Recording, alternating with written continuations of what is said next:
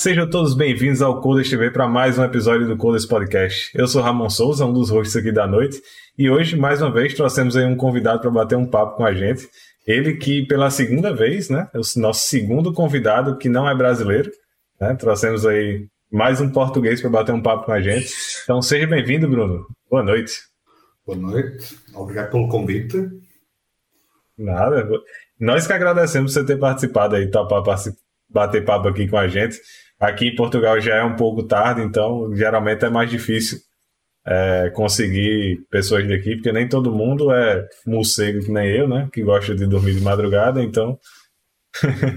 Acho que quase toda a gente de TI aqui em Portugal gosta de dormir tarde. Ó, isso aí é bom. Então isso significa que já dá para a gente pensar em mais nomes para participar aqui também. Hum. Boa. É, continuando nossa bancada, seja bem-vindo, Lamonier. Boa noite. Ah, boa noite. A gente demorou um pouquinho aí porque tivemos alguns problemas técnicos. Muito obrigado a você pela sua paciência. Nossos queridos bots aí do, do Tadiquistão, que já estão aqui com a gente.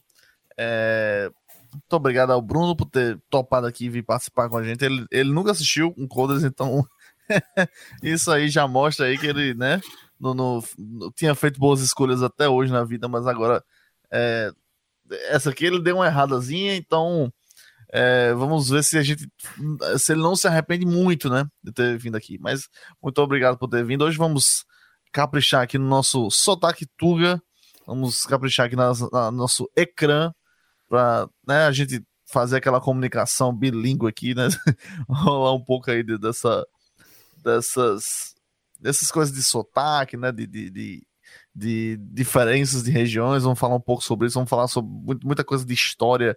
É, eu vou dizer, viu, Bruno? Olha, eu, vou, eu vou confessar aqui um, um bastidor que a gente tava achando que você era um senhor, um, era um idoso, sabe? Porque a, a, a, imagem que nos foi pintada de você era assim, de, né? Era bem mais. Quando a gente viu tua foto assim, disse, não, o bicho não é tão velho, não. A não ser que ele tenha muito bem cuidado, né? Meu amigo, Mas... Bruno estava é... na fundação de Portugal. Pode perguntar ao pessoal do time aqui. Tem uma feira aqui, tem uma feira aqui que é Feira Medieval, como é? Nossa. Santa, Santa, Santa Maria da Feira. Santa Maria da Feira. Aí disse que Bruno ia quando se chamava só feira, não era, não era feira medieval, não. isso, aí, isso aí é maldade. Não, Daqui não. a pouco você conta os podres dele aí pra, pra gente. Não, Bruno, Bruno, Bruno vai ter, tem história legal aí pra contar. Pronto. Então é isso, a gente vai começando aqui mais uma noite, mais aí é, em rumo aos 60 programas.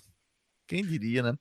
É, esse ano aí que não termina nunca, a gente tá doido por umas férias, mas tá chegando já. Então daqui a pouco é, vamos bater um papo legal com o Bruno aí, vamos conhecer um pouco mais sobre esse português arretado. É, você aí que chegou com a gente, já vai mandando sua pergunta, o pessoal que ainda tá assistindo pelo YouTube, né? Daqui a pouco aqueles vai dar o serviço aí.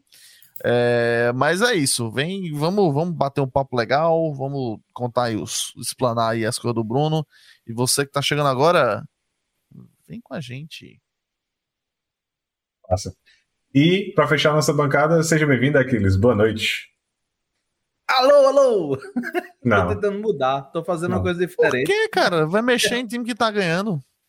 Alô, alô. Quem tá falando? Eu não vou fazer esse, tipo de piada, tá? E aí, coders, boa noite! Ah. Tamo aí, galera. Mais uma semana, tá? É um, um, um prazer estar aqui, é um prazer receber você, Bruno. Muito obrigado por ter topado participar. Desculpa aí por talvez ter estourado seus tímpanos. Não sei se você estava com o volume muito alto. Mas. Não, tô, na... tô Ramon. Ah, tá bom. obrigado, obrigado por ter topado participar. A gente. Toda semana a gente tem, tem uma pessoa diferente aqui e, e eu não sei como as pessoas continuam vindo. É realmente um, é um, um milagre, alguma coisa assim. Tem alguma intervenção, acho, divina aí.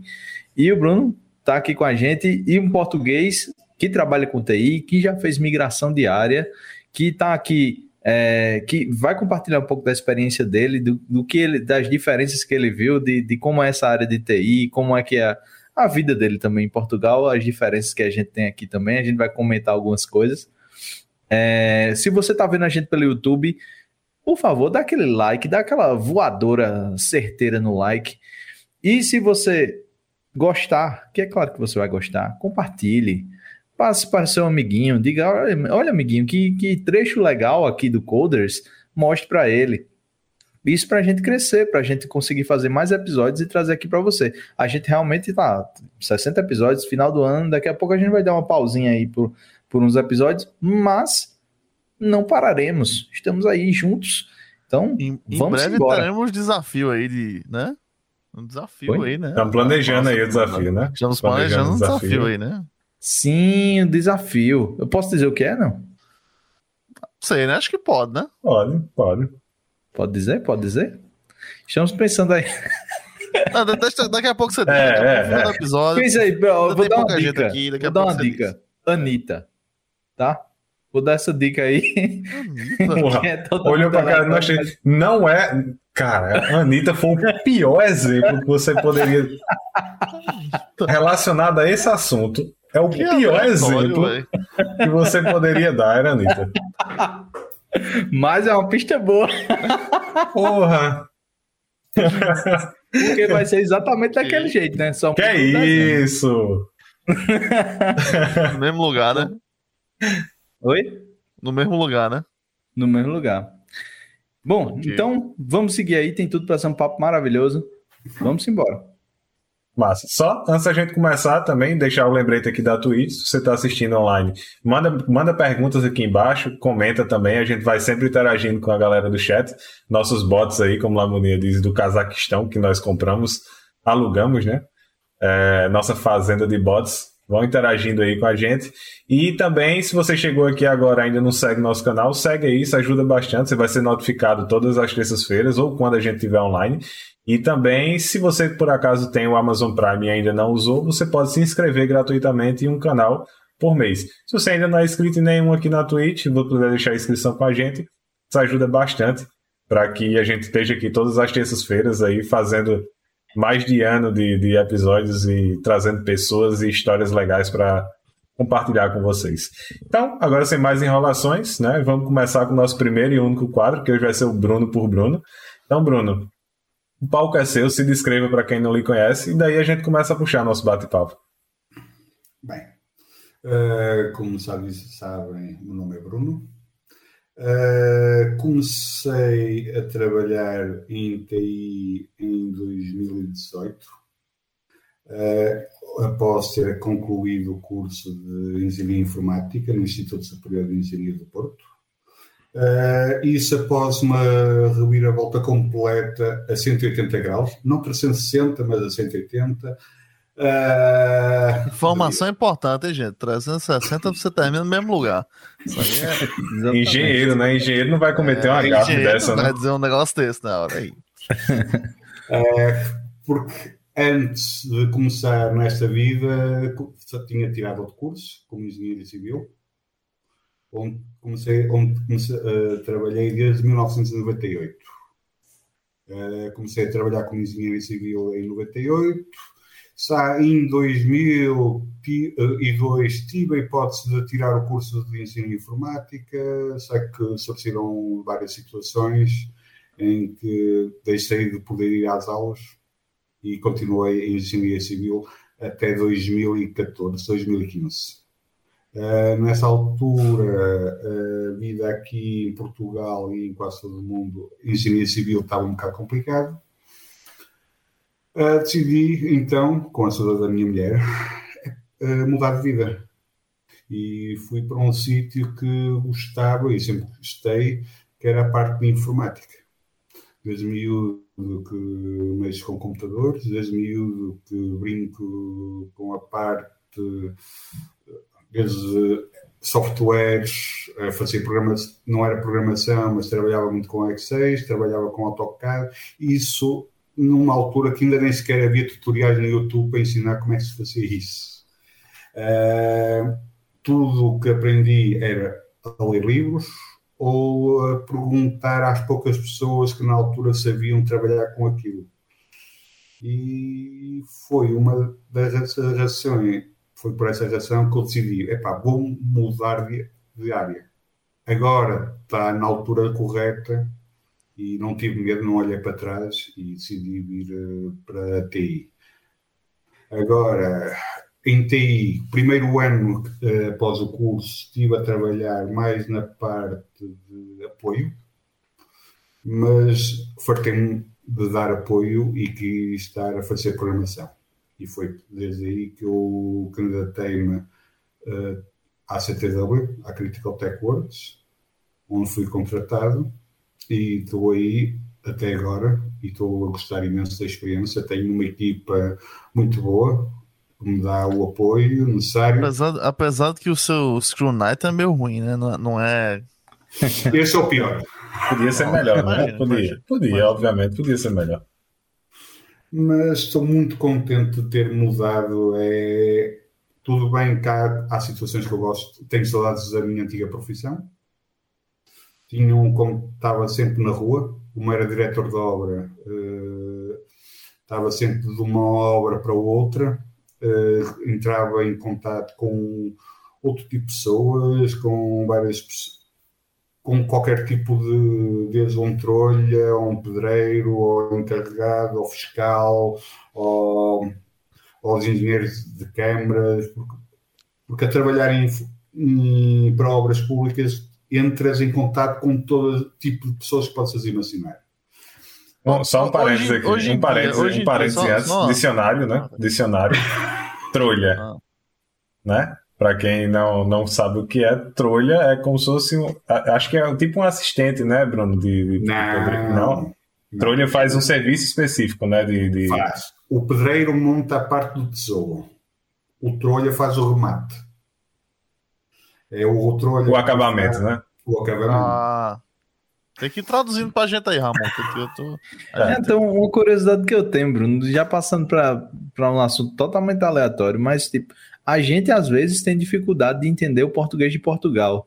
Para vocês é mais simples entender o da a gente ou vocês às vezes ficam assim?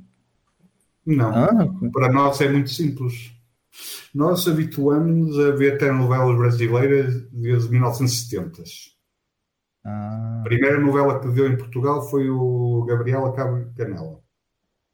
Isso em 1970. Depois começou a dar as outras novelas todas e ainda hoje nós temos o canal ASIC que continua a dar telenovelas da Globo. É, eu, eu acho que eu queria é, segurar um pouquinho esse assunto aí, porque daqui a pouco a gente vai falar sobre esse negócio tá, aí. Tá, tá. Né, deixa mais pra frente, que a gente, a gente, tinha prometido aí no último episódio que a gente ia tocar nesse tema aí de, de, de sotaque, não sei o que lá. Acho que a gente pode segura um pouquinho, né? Segura para dar mais uhum. audiência. Como diria o João Kleber, Kleber, que muita gente não sabe, mas João Kleber, que foi muito famoso em Portugal, teve programa na TV portuguesa, é para, para, para. É, enfim. Mas, mas a pergunta aí, quando, hoje em dia, quando você escuta assim, ó, o, o produto que você é, desenvolveu caiu, é muito mais. Dá muito menos medo do que na época que você era engenheiro. Né?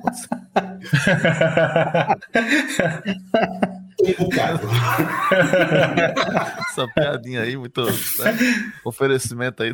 Eu, quando estive a trabalhar em apoio, eu estava na parte de manutenção de, sistema, de base de dados e tudo mais. De vez em quando tinha algumas pessoas que diziam que eu tinha que limpar tabelas. Um dos maiores medos que eu tinha é: e se a tabela, a base de dados, eu deito a base de dados toda abaixo?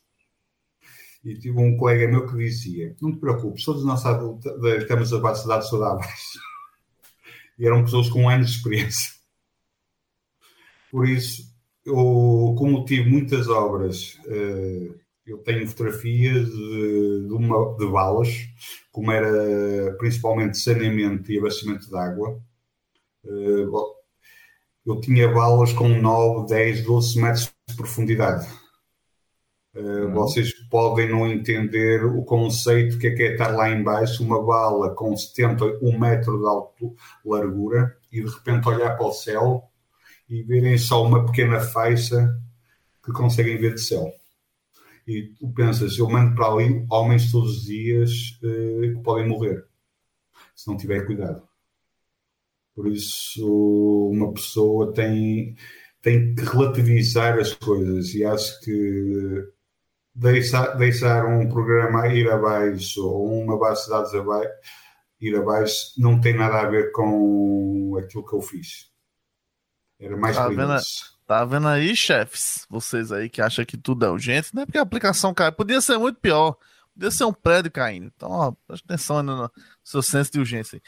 mas, mas esse negócio é, é de, de, Tipo, se a gente puder voltar mais um pouquinho aí no, no, no na, na história, né, da, da, da, sua, do seu início aí como, como, como engenheiro, né? Tipo assim, é, você acha que tipo, era uma época que você que ser engenheiro era mais é, como é que se diz? Um engenheiro civil, assim, era um cargo mais. mais qual é a palavra? Importante, mas. É, então, tipo assim, tem a ver com. Em Portugal, nós temos a mania do doutor de engenheiros. É a mania dos doutores engenheiros. Uh, nós, em Portugal, um título é muito importante. Uh, eu ainda hoje não digo que sou engenheiro, mas no momento em que me sabem que eu sou engenheiro, tratam-me, ó oh, senhor engenheiro, como é que vai? E acho que há um salamalex que acho que são escusados uh, porque não é por eu ser engenheiro que sei mais daquilo que estou a falar com essa pessoa do que ele, do que, do que ele. Hum. Uh, e em Portugal sempre foi uma regra que tem que ter um curso. E neste momento, para mim, doutor é aquele que tira um doutoramento. E nós, em Portugal, basta ter uma licenciatura e já somos doutores. Uh, e isso é, acho que está errado. Aí, mas aí é também minha, tem... uma perspectiva pessoal. Aí também tem aquela coisa de advogado ser chamado de doutor, não? Tem. Ah. Basta tirar uma licenciatura, até pode tirar uma licenciatura de uh, Relações Internacionais, sai assim da doutora. Olha aí. É. Aqui é só advogado e médico, né? Que é, que é chamado de doutor, né? E aí quem tem. Quem tem doutorado, pelo amor de Deus, né, gente? Qualquer um hoje em é. dia a esposa é, do Ramon mesmo tem dois. Tem que ficar doutorado qualquer um. você, tá no, você tá no avião, acabou de perguntar, tem um doutor aqui, acabou de tá morrendo. Você vai dizer o quê? Sou doutor em, em inglês. Astrofísica. Matemática. É, doutor em, em ciência da computação. O cara tá Filosofia. morrendo aqui. É aquela piada, né? Ele vai morrer, né? todos vamos. doutor em filosofia. Mas é, aí, de repente, você, tipo, você começou a ver que tava. É, foi uma questão de econômica ou foi mais uma questão de vontade mesmo, assim? Você sentiu que não estava se encontrando? Como é que foi essa, essa mudança? É assim, eu fui para a engenharia civil por mera. Uh, eu gostava muito de física, sempre gostei muito de física, gostei de matemática. Uh, e na altura estava a fazer uns biscates. Vocês chamam bicos. Bico aqui em uh, Portugal não pode dizer, né? Uh, com ben... Biscate aqui não, aqui não pode dizer biscate também, né? É verdade. em que eu estava a vender apartamentos nas minhas férias para ganhar algum dinheiro. E as pessoas, os empreiteiros, diziam: vais para, vais para civil, que vais ganhar dinheiro, e eu fui para civil. Eh, porque o que eu queria na altura não, não tinha a menor ideia do que é aquilo que eu queria. Eu queria utilizar física e matemática. Na altura ainda pensei para engenharia física nuclear, mas cá em Portugal não havia, não havia saídas. Tentei física, eh, engenharia física na Universidade de Aveiro, que ainda pensei eh, mas fui chamada a atenção pelo meu pai: olha, isto não vai dar saída nenhuma. E quando me disseram: olha, vai para a engenharia civil, que tem muita matemática e física. Então fui para matemática, uh, para a engenharia civil. Uh, mas nunca foi muito o, o meu forte. Não, não, eu gosto de calcular, fazer cálculos, gosto, gosto de ter resolver problemas de lógica e em civil tu és mais um, um organizador de, de, de, pessoas do que, do que resolver, resolver, problemas, a não ser que vás para, para projetos. E projetos era sempre a mesma coisa e também não queria. Aqui em TI acho que cada vez mais vejo que há sempre algum desafio novo para aprender, para resolver. Até agora ainda tem sempre coisas novas a aprender. Em civil era, começou a ser mais do mesmo. Então a direção da obra, quando tu estás ligado só a um tipo de obra, como era o meu caso, que era saneamento águas pluviais, infraestruturas, pavimentações, estradas, uh, loteamentos. Passado algum tempo, tu é mais uma. E na altura, como estava com problemas de salários, que os, os salários que me ofereciam era muito pouco, eu vou aproveitar essa altura para mudar de, de vida.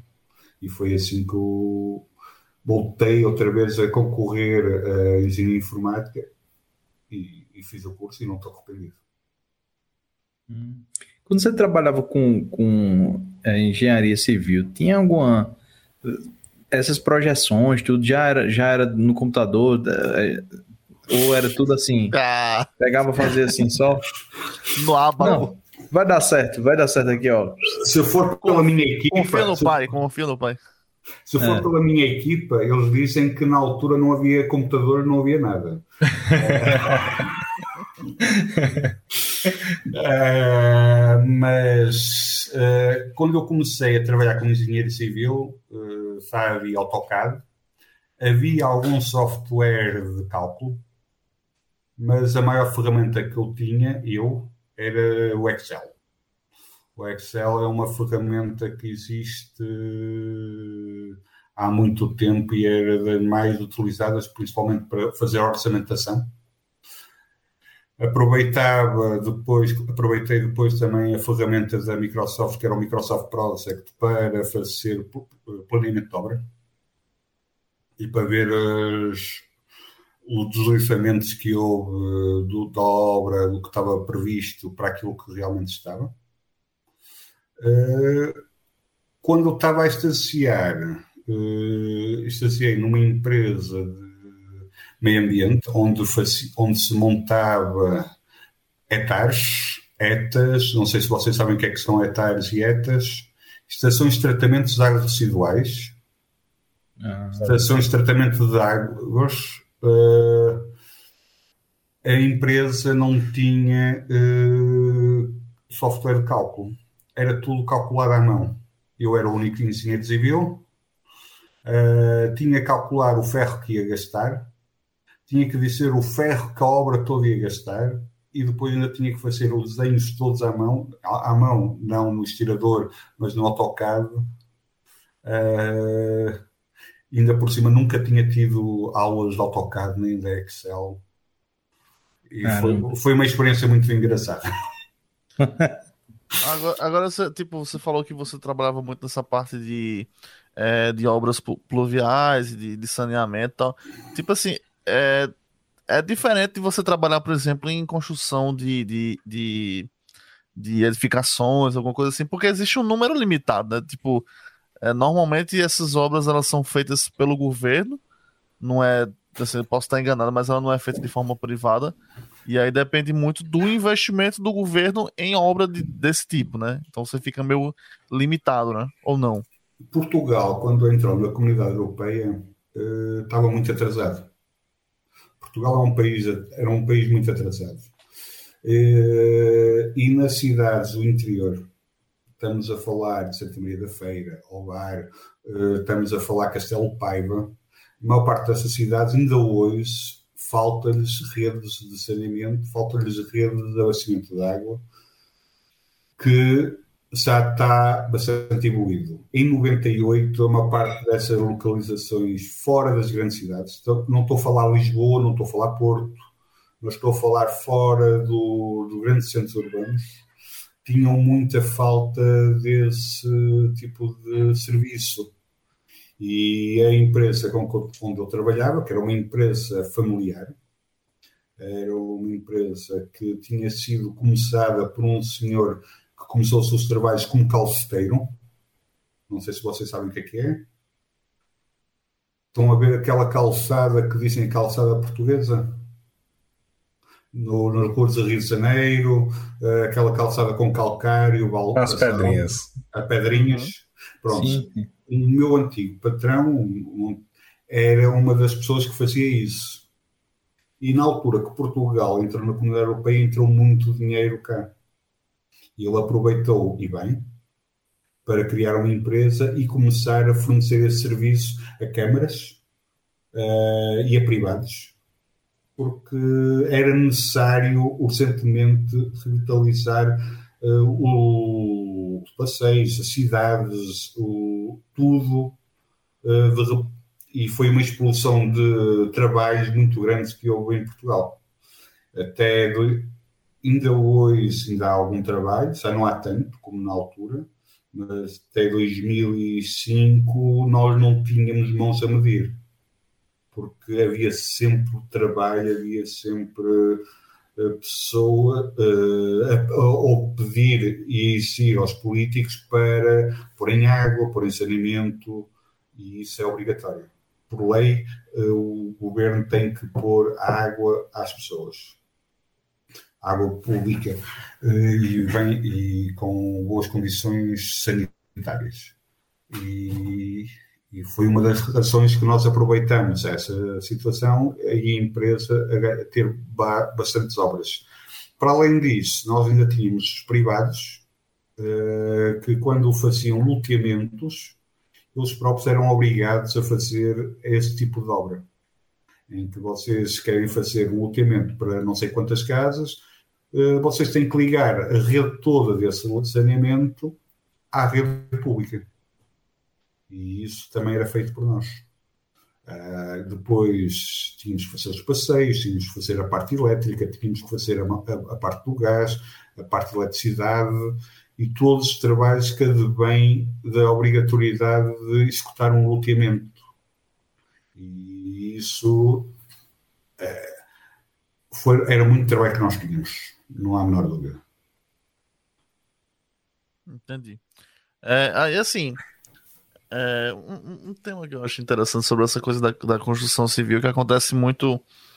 É, hoje em dia existe um, um, um boom muito grande de, de, de, de, construção assim ali no, na, na, é, no, na Península Arábica, no, no Oriente ali e tal, principalmente nos, sei lá, os caras vão para o Catar, para Dubai, que tem muita até algumas questões de direitos humanos que o pessoal fala assim. Como é que tu, é, como é que tu sabe isso aí, Namunir?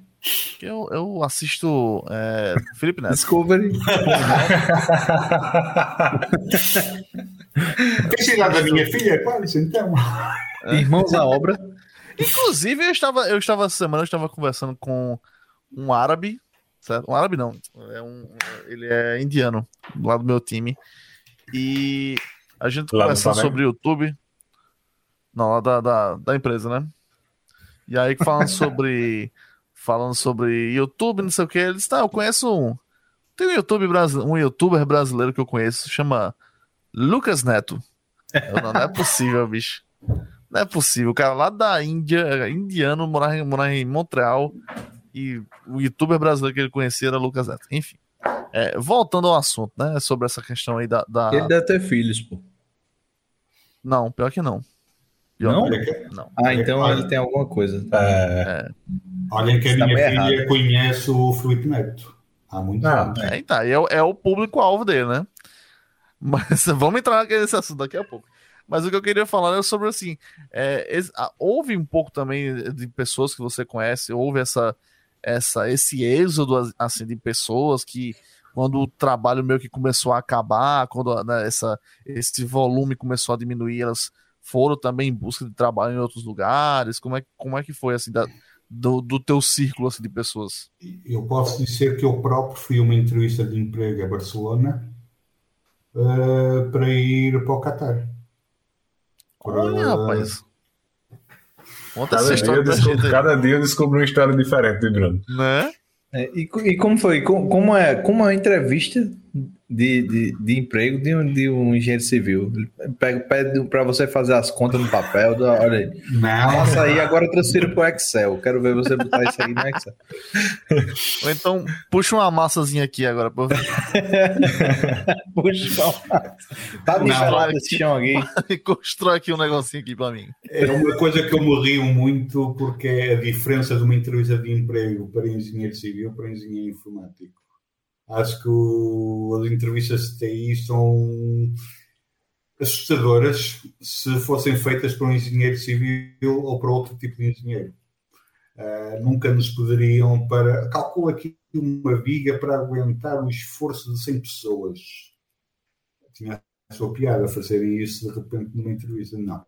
Uh, uma entrevista é feita com, conforme o teu currículo, conforme a experiência que tu tens, e também conforme a conversa, como decorre a conversa com as pessoas.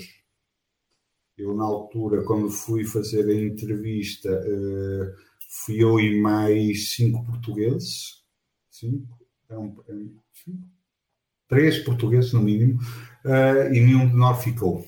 Eh, não sei porquê, deve ter sido alguma coisa.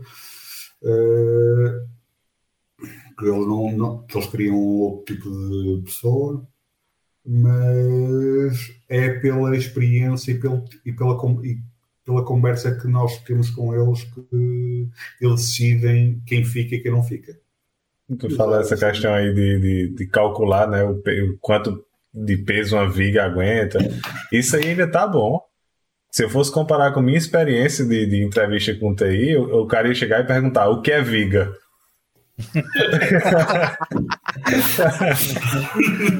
é uma viga. Com, com, com, com, mais de 10 anos de experiência, eu vou fazer uma entrevista e o cara chega para mim e pergunta: o que é polimorfismo? É a mesma coisa chegar para o engenheiro e perguntar: o que é viga? Ele chega lá, eu tenho 20 anos de experiência trabalhando aqui como engenheiro, vim para uma entrevista, o cara olha para você e o que é viga? viga é o que eu vou pegar. É o que é um prédio? É, o que é um prédio? Qual é o conceito é. filosófico de um prédio? É. para médico três, deve ser, deve ser assine aqui para eu ver, um, eu ver a sua letra. Se a letra estiver legível, aí você não pode ser, ser médico aqui. Aqui também. É, o, pior, o, pior, é que uma vez eu fui fazer. Eu fui para uma consulta.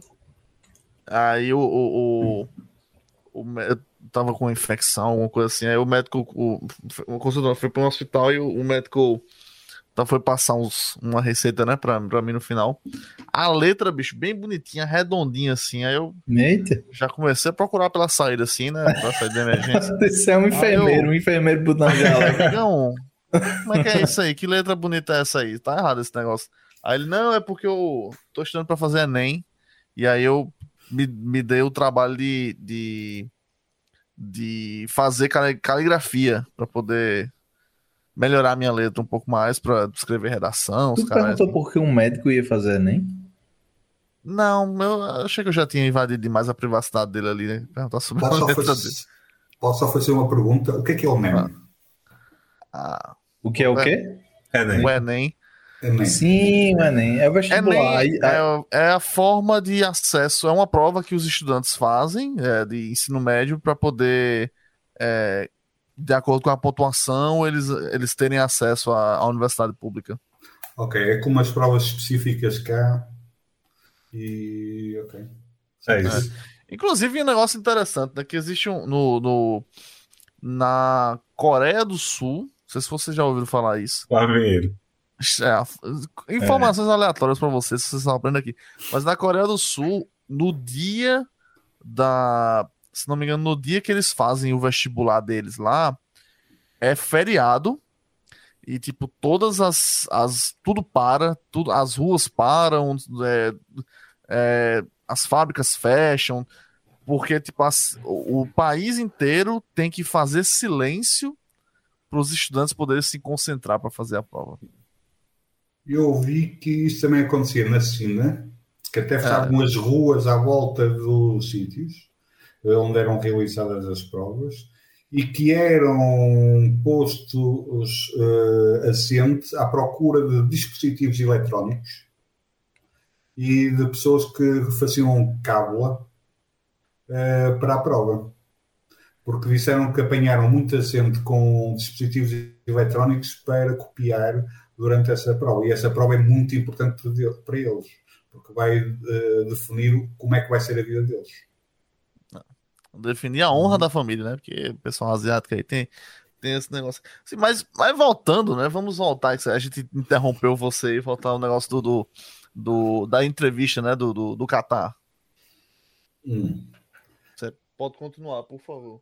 Não, foi uma entrevista um, um, relativamente rápida, foi aqui uma hora apenas, em que estivemos a falar, em que eles fizeram as perguntas o que é que eu fazia na, na, empresa, o que é que eu não fazia, o que é que eu sabia. Eh, como eu era diretor técnico, mas para além de diretor técnico, eu fazia a parte da orçamentação, fazia a parte de processos de concurso, fazia a parte de tipografia da empresa, fazia a parte de encarregado, fazia a parte de sei lá, sei lá mais, uh, fazia a parte de desenhos quando era uh, em AutoCAD quando era necessário, fazia a parte de gestão de clientes, fazia a parte de gestão de contratos com fornecedores. Uh, Somente. Hã? Somente. Somente. Fazer, tá, tá sem atividade também, né? Vamos combinar aqui, né? Tava, tinha pouca coisa para fazer. Né? Não tinha nada para fazer. Era boa parte do dia era só ali, sentado, fazer nada. pouca atividade aí, viu? É assim, eu entrava às 8 da manhã e de vez em quando saía lá às 9 da noite. Mas era você gostava ou porque tinha que fazer? Porque tinha que fazer, porque eu era o único engenheiro civil da empresa. E as pessoas que estavam na empresa não, diziam que não sabiam fazer nada do que era necessário. E como, como calhava sempre a mim para fazer tudo. Vizinho, né? Isso é a, boa e velha desculpa. É. é. Quem nunca, né? Quem e aí, hoje em dia, você dá ali às 18 horas, assim, ó, quer dizer, nem, nem vai se embora pra cá porque já tá em casa, né? É... Tem dias. Tem dias, né? Porque havia. Eu, é uma coisa que eu estava a dizer ainda no outro dia ao Ramon. Eu distraio muito quando estou a fazer um, um puzzle ou quando estou a tentar quebrar um, um desafio lógico. E quando estou a quebrar um desafio lógico, estou a tentar resolvê-lo, eu distraio-me com as horas. Tanto que a minha mulher, de vez em quando, vem aqui às 8 da noite, ainda estás aí. Porque distraio-me. Não, é, eu quero resolver aquilo, como é que eu vou resolver aquilo? É desta maneira, é daquela?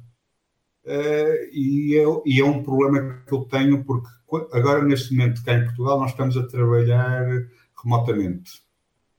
Quando estávamos a trabalhar no escritório eu ainda tinha aquela quebra de, de às seis horas sair de casa uh, do trabalho e tinha, apanhava o trânsito de, uh, até casa e parava aqui em casa, uh, remotamente, não tem aquela quebra.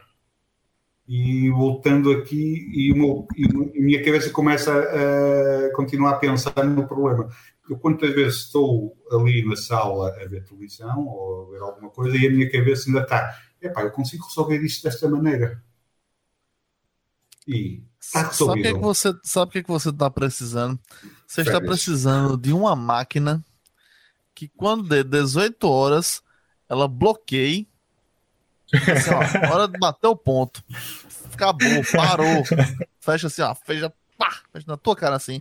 Não, vai terminar hoje não. Amanhã você termina. Hora de bater o ponto agora. E aí no outro dia, Ramon, a pessoa, Ramon, seu chefe, liga para você e diz: É porque eu vi aqui que você não trabalhou 15 minutos a mais. Por que você tá fazendo isso? Por quê? Não entendi não. Tá, isso é uma coisa aqui. surreal, isso é uma coisa que né? não existe. Quem faria, né? Quem passaria né, trabalhar ali num lugar que, que Não sei, mas se alguém quiser, tiver disposto a isso aí, a gente arruma vaga, né? Eu é... tive, eu tive um, o primo da minha mulher, uh, foi trabalhar alguns anos atrás para uh, uma marca de telecomunicações francesa. Ele estava habituado... Pode dizer o nome, pode dizer o nome. Aqui, a gente, aqui se for para falar mal, a gente fala o nome. Não, não vale a pena uh, e ele estava habituado ao, ao, ritmo de trabalho daqui de Portugal, que era não ter horas.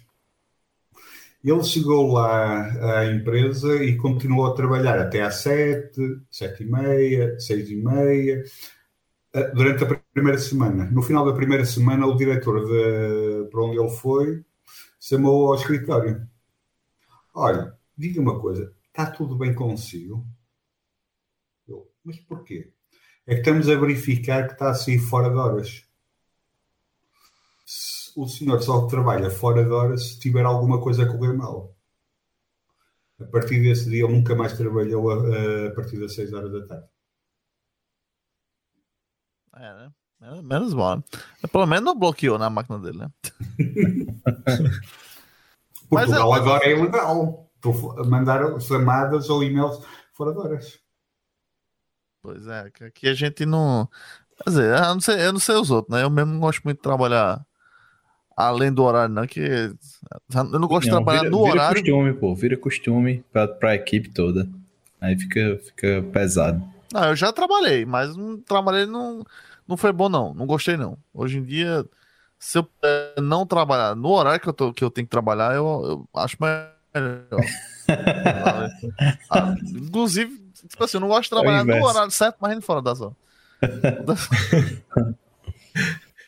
mas, mas, mas, mas, é, enfim. Vamos lá, voltando, né? a gente tá só interrompendo aí.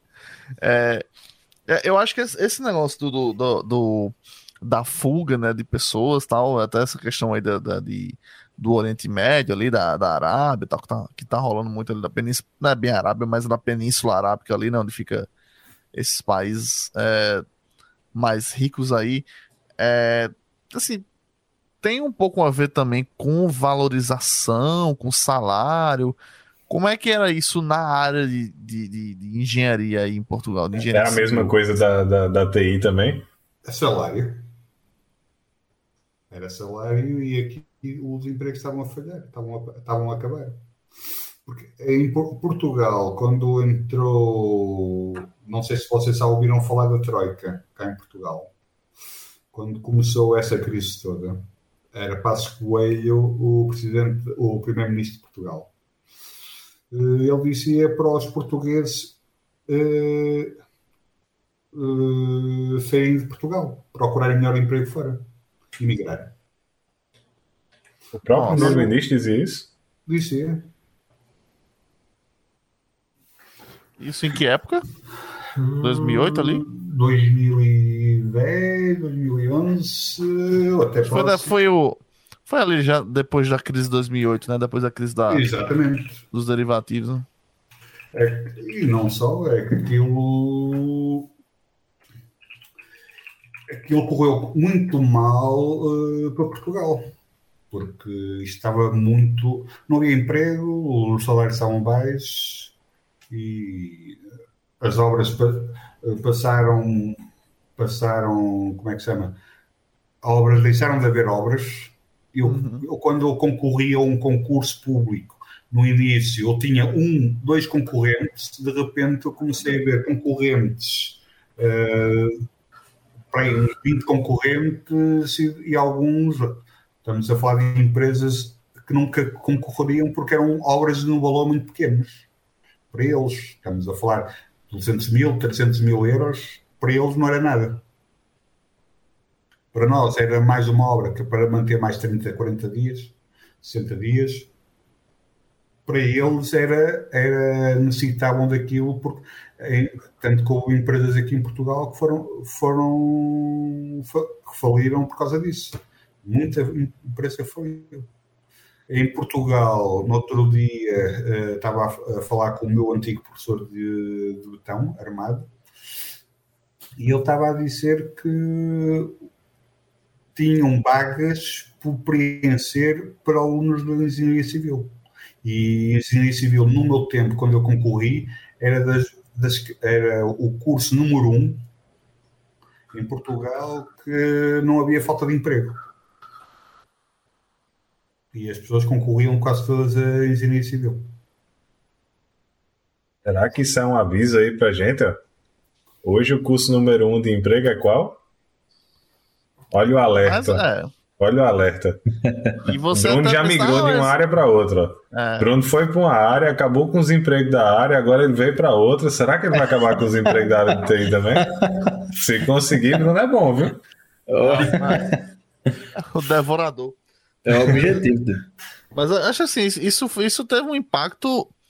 é, eu não sei se foi bem essa crise, não sei também o contexto, mas esse impacto a gente meio que vê até hoje, né? Porque até hoje você tem. é, tem escassez de profissionais, até na área de TI, não sei se outras áreas também, mas a, a- na área de TI mesmo você tem uma escassez grande de profissional, né? Nossa, E também a, é a escassez é, a, a escassez de jovens, né, que, que existe em Portugal, né?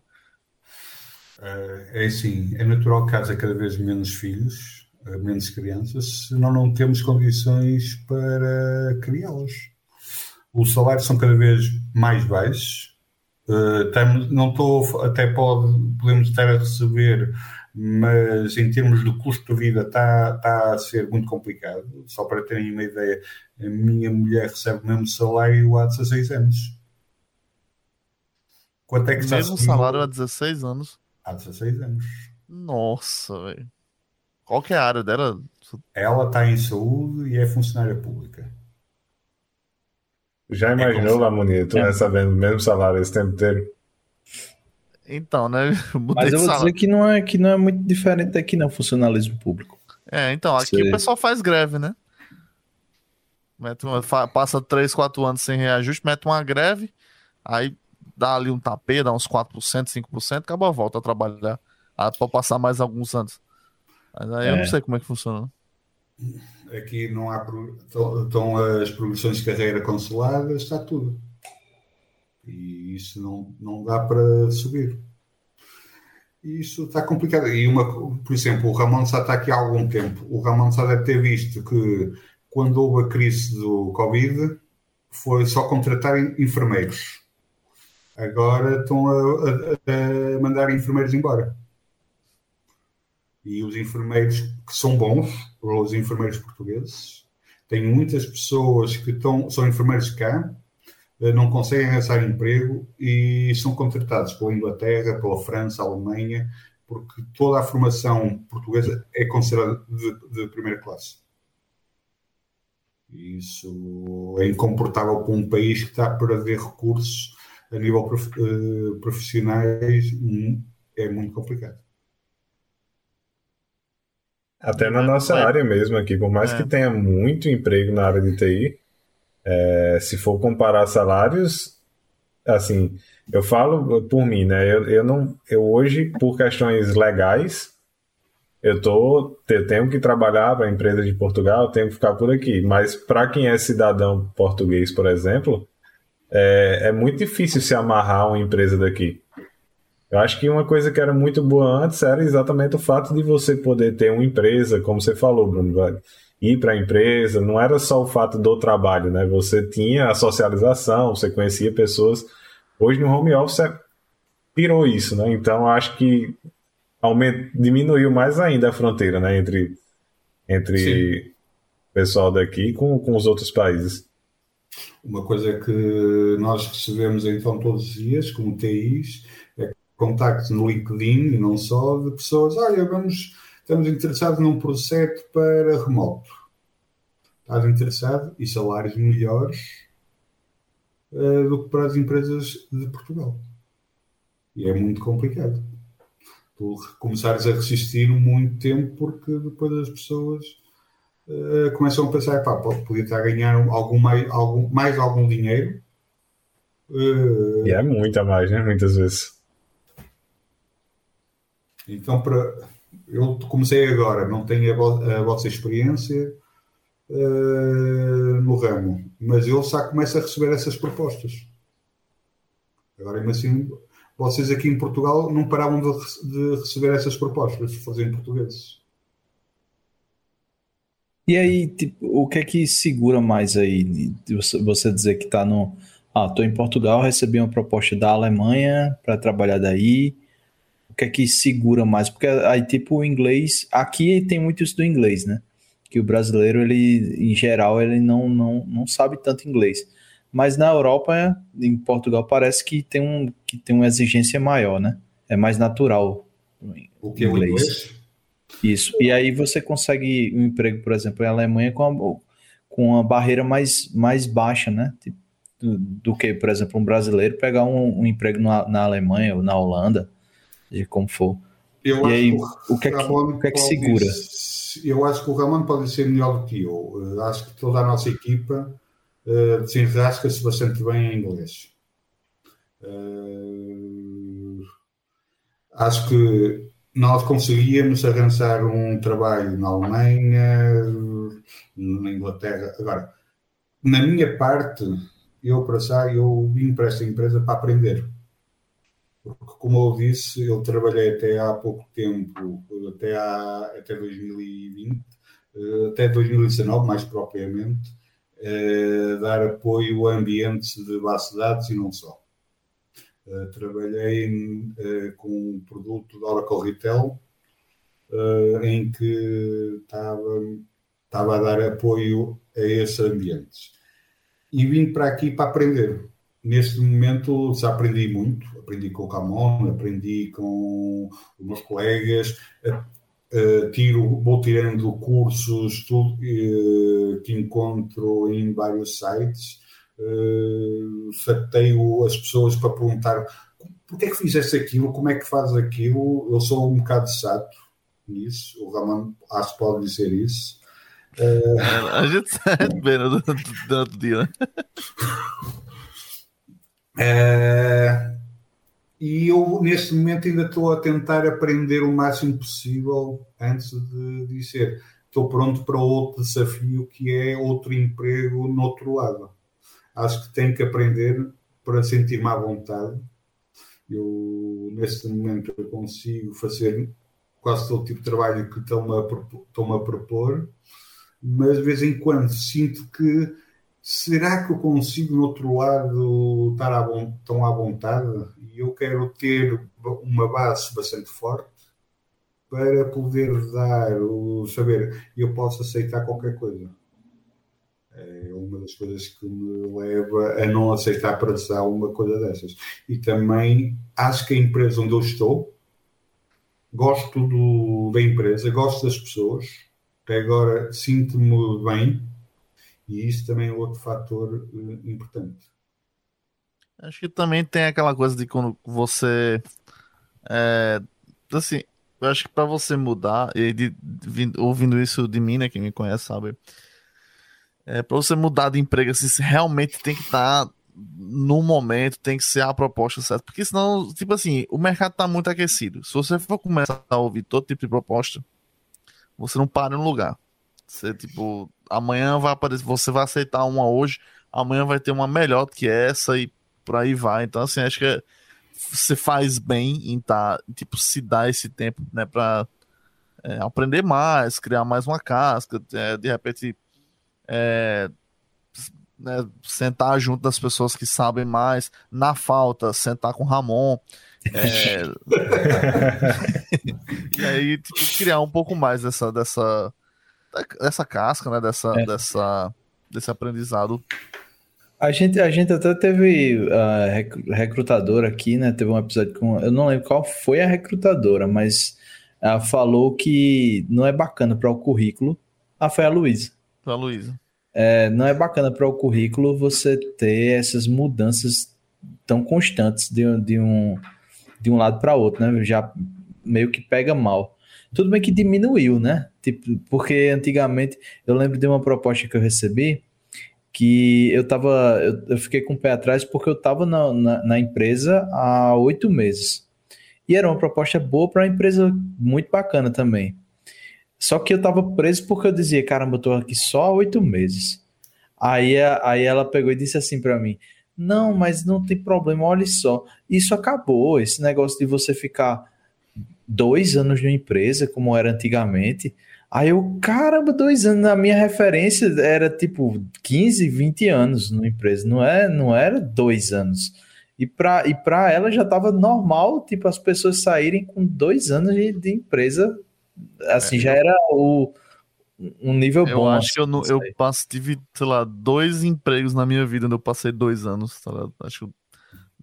É, dois, é, dois anos e meio no máximo. Nunca E passei quantos, três e anos. quantos no que você passou três meses?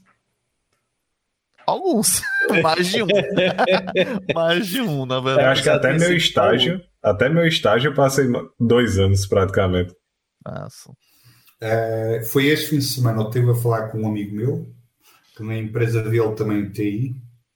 Eh, teve lá um brasileiro que veio para Portugal eh, e estava como outsourcing lá. Foi internalizado, foi para eh, Tech Leader e, passado cinco meses, arrançou outra proposta e mudou de emprego. Isto depois de eles terem andado atrás dele e darem o salário que ele realmente pretendeu. E eu penso, se eu tivesse imigrado como ele estava, eu também faria a mesma coisa, porque uma pessoa quando vem para um país eh, diferente não, não se prende tanto a uma empresa, não se prende tanto a um emprego, eh, como tivesse aqui, porque eu estou aqui no Porto, não quero sair daqui do Porto porque tenho aqui a minha família, mas se eu tiver imigrado, se estiver em Paris ou em. Epá, isso já não, já não, já não é a mesma coisa. Eh, E é isso que eu vejo que é natural que uma pessoa que esteja imigrada procure sempre o melhor salário e as melhores condições. E acho que isso não é dois anos, como a outra rapariga disse, mas é o tempo necessário para procurar o melhor, o melhor seguinte trabalho. Não tem pra que dar essa risadinha, não. Aqui. Rapariga é uma palavra normal, cara. Eu sei, cara. Eu sei, mas Desculpa aqui não é, né? É, é, Aqui é, aqui é tema de canções. É verdade, esqueci da rapariga. é verdade. Rapariga, rapariga Da menina. da, é Da menina. a moça, né? A moça. Mas ó, é- é- esse negócio, sobre esse negócio aí de, de mudar de área, é, a gente tem um amigo É, chamado de novo. Desiste, já tem que falar Já, já é o quinto episódio que Joãozinho aparece na. Joãozinho Joãozinho, aparece em todos. Joãozinho tem que ser falado, cara. Você que é um cara de- que mudou de área. A gente tem um amigo chamado Joãozinho. Joãozinho trabalha com programação há muitos anos. Só que ele não gosta. Ele não tá mais gostando, não tá mais satisfeito. Não sei se ele não gosta, mas ele não tá mais feliz. Ele queria mexer com carros. O sonho dele, o sonho de Joãozinho é fazer engenharia mecânica, que a gente sabe que é é parecido com engenharia civil. Tu É a tem mesma engenharia coisa, pô. É, É tudo a Uma mesma. vala, uma vala e uma rodando é a mesma é tudo. tem, tu tem engenharia engrenagem.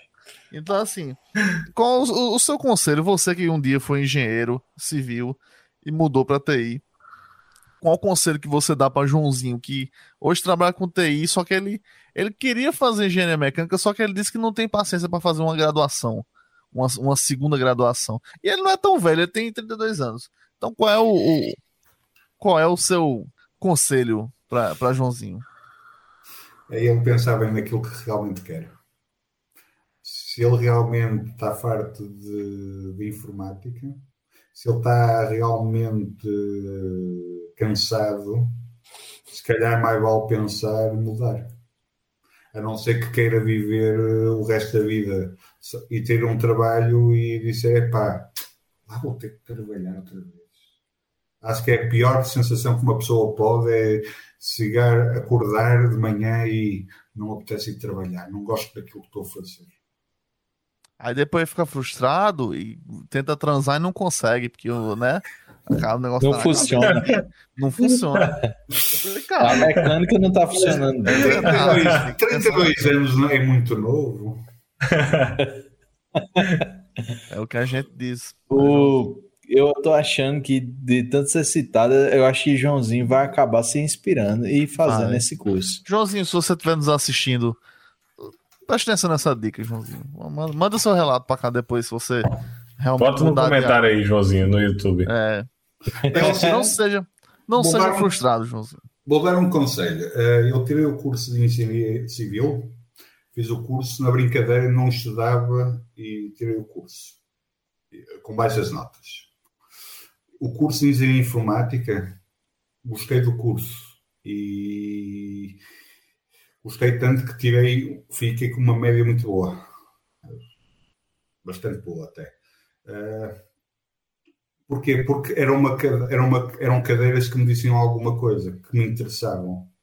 E ficou muito mais fácil tirar o curso de informática do que civil.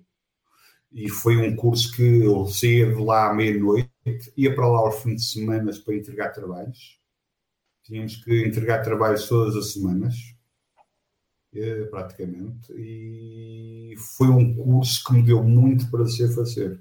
E acho que uma pessoa, quando mais velho, consegue ver as vantagens do estudar e do tentar apreender o que que está a ser ensinado porque vais para lá com uma mentalidade uh, de aprender e não com uma mentalidade é pá, vou agora para a queima, vou agora, apanhar, vou agora sair com o pessoal e apanhar uma bebedeira, uh, por isso, não. Quando estás com uma certa uh, já mais velho, já consegues aprender melhor e gostar daquilo que realmente estás a estudar.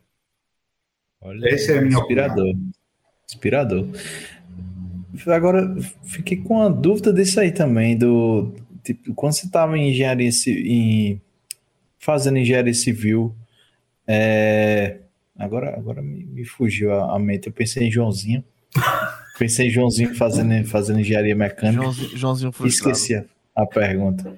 Joãozinho frustrado, fiquei pensando, Joãozinho chorando no banho, pensando, ai meu Deus, eu tenho que corrigir aquele bug. Mais um dia fazendo.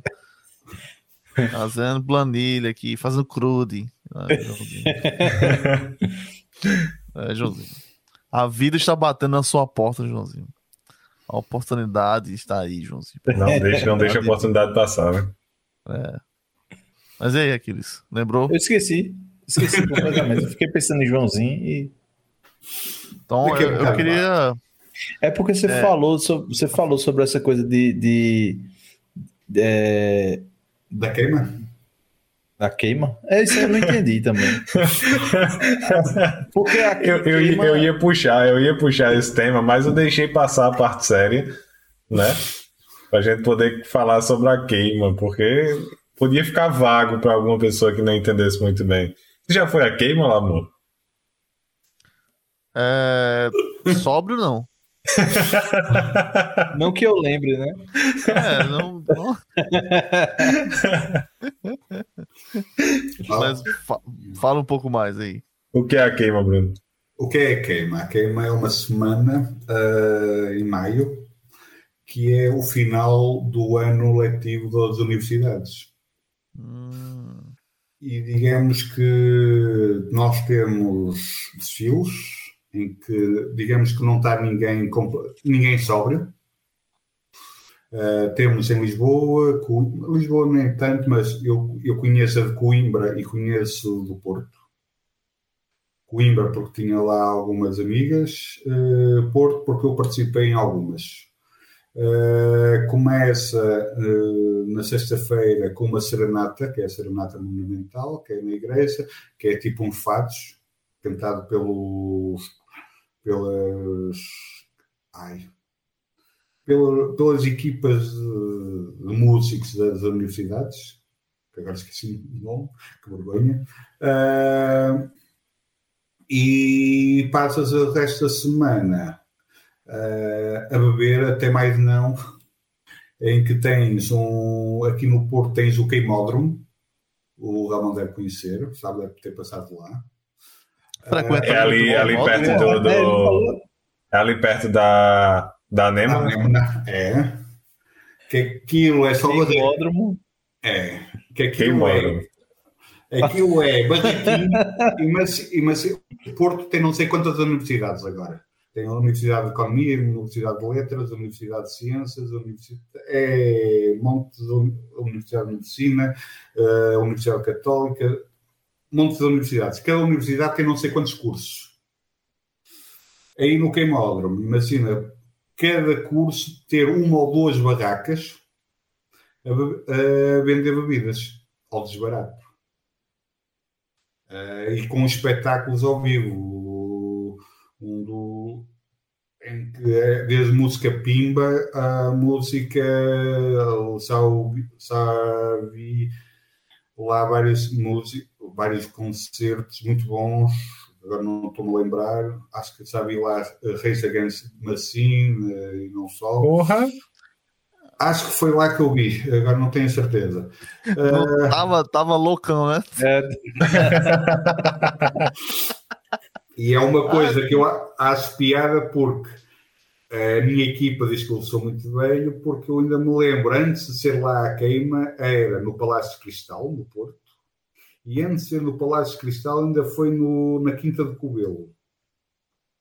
E estamos a falar 80, 90, 90 91. Só tem, tem outra definição aqui também. A Maria Sofia está aqui no chat, Bruno. Nossa ah. PO aqui está tá participando aqui na, na, no chat da Twitch. Ela disse que a queima é onde a preparação para, para os exames morre. Então, acabaram os exames, álcool. Álcool, álcool.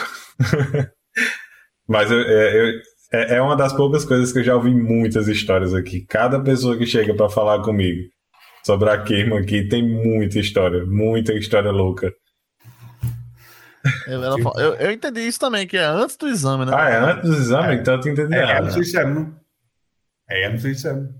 Quando, quando, entendi errado. Ah, quando ele, pelo que ele tava falando, eu tinha entendido isso também, que era antes do, antes do exame. É meio que um. É meio que pra descarregar a energia, alguma coisa assim, né? Você. É, eu acho que é bem parecido com a cor das caloradas, né? Que a gente tem aqui. Hum, Ramon. Não. Não, não, é a mesma coisa, mas não, é calorada geralmente o pessoal faz para arrecadar dinheiro e coisa. Quando você entra no curso, né? Pra, pra usar droga, bicho. É, é pra, usar droga. É, no geral é. Mas tem, eles têm um motivo, né? Aqui, é, tem, aqui é, é diferente. Aqui tem, tem um, um tem umas coisas. Ele, é, o pessoal do, do, Acho que o do último ano, se eu não me engano, eles são obrigados a usar uma roupa diferente, ou é do primeiro ano. Qual é? Não. É o traço académico aqui no Porto. Uh, em Braga tem outro tipo de traço, que é o com, que Mas é todo mundo que tem que usar aquilo ou é de um não, ano específico? Não, é, é obrigatório, não é, não é obrigatório. As pessoas usam porque querem, porque depois eu aproveito que posso praçar os caloiros. Se eu tiver de traço, depois posso praçar os caloiros uh, e só pode praçar a partir do terceiro, do terceiro, da terceira matrícula. Uh, na altura, comigo era da terceira matrícula. Agora podem ter mudado, mas não acredito. O primeiro ano é caloiro, o segundo ano já podes vestir o traje, é em que tem umas certas regras. Uh, e depois, no terceiro ano, já podes expressar os calores como queres. Em podes. Não, quer dizer, para ter uma ideia, imagina, vocês que não, não viram ainda, imagina um monte de gente, tipo Harry Potter, Todo mundo com aquelas, aquelas roupinhas. Só que é tudo preto, geralmente, pelo que eu vi. Não sei se é regra. É, umas mantas assim por cima. Eu já vi gente até de cartola. É o, esse, os do cartola são os que acabam o curso nesse ano. Aí. Uh, aquilo que eu ouvi é que uh, Saki Rollins, uh, Rollins uh, pensou no traço do Harry Potter aqui nos traços do Porto, porque ela viu aulas aqui no Porto. É, foi exatamente o que a Maria Sofia falou aqui no chat também. Que bacana, rapaz. O Porto é uma cidade muito boa. É. Ah, ah, eu queria puxar um outro assunto aí, já que já falamos aí sobre a queima. É, espero conhecer aí quando estiver não, infelizmente não, não estarei. Não vai, não vai estar aqui na, na é, eu vou visitar outra, outro tipo de queima. É, enfim. Mas eu queria. A Ramon tinha comentado com a gente aí que vocês tinham, você tem umas histórias interessantes sobre, é, sobre Angola, né? Sobre Angola? É, ah, porque você morou na Angola? Já morei lá. Passaste quanto tempo morando lá? É, três, quatro anos. Mais nada. Uh, ainda estive lá em 2019, no casamento do meu irmão. Uh, antes disso, tinha estado em dois. Aproveitei levei a minha filha e a minha mulher, que elas nunca tinham estado lá. Uh, estive em 2008, 2000, e era para ter ido para lá há algum tempo atrás que tive uma proposta de emprego também uh, para Angola, isto para aí em dois, 2007. Sei que como engenheiro, era... civil, como engenheiro civil. Exatamente. Só que não era uma proposta assim tão aliciante, eu não, não, valeu, não valeu a pena. Porque se fosse, tinha que levar a minha filha, a minha mulher, e, digamos que aquilo não era muito seguro. Uh, a escola, tinha que pagar uma escola privada para a minha filha e aquilo ainda era caro e as contas que eles me fizeram não eram assim tão boas, eu não vou. E fiquei cá. Fora, uh, fora isso, eu lembro que tu falou umas histórias de, da época que tinha tipo umas ah, milícias, umas coisas lá. Aquilo uh, é o seguinte, eu quando era miúdo. A tua família é de lá, né? Não. não? Uh, isto é, o meu irmão é, uh, que eu, meu pai, eu e o meu irmão mais velho somos de cá, somos do Porto. O meu pai uh, foi para lá em 79, com, connosco, uh, trabalhar como cooperante, onde nós tínhamos lá também... Trabalhar como o quê? Cooperante. Aquela pessoa que coopera.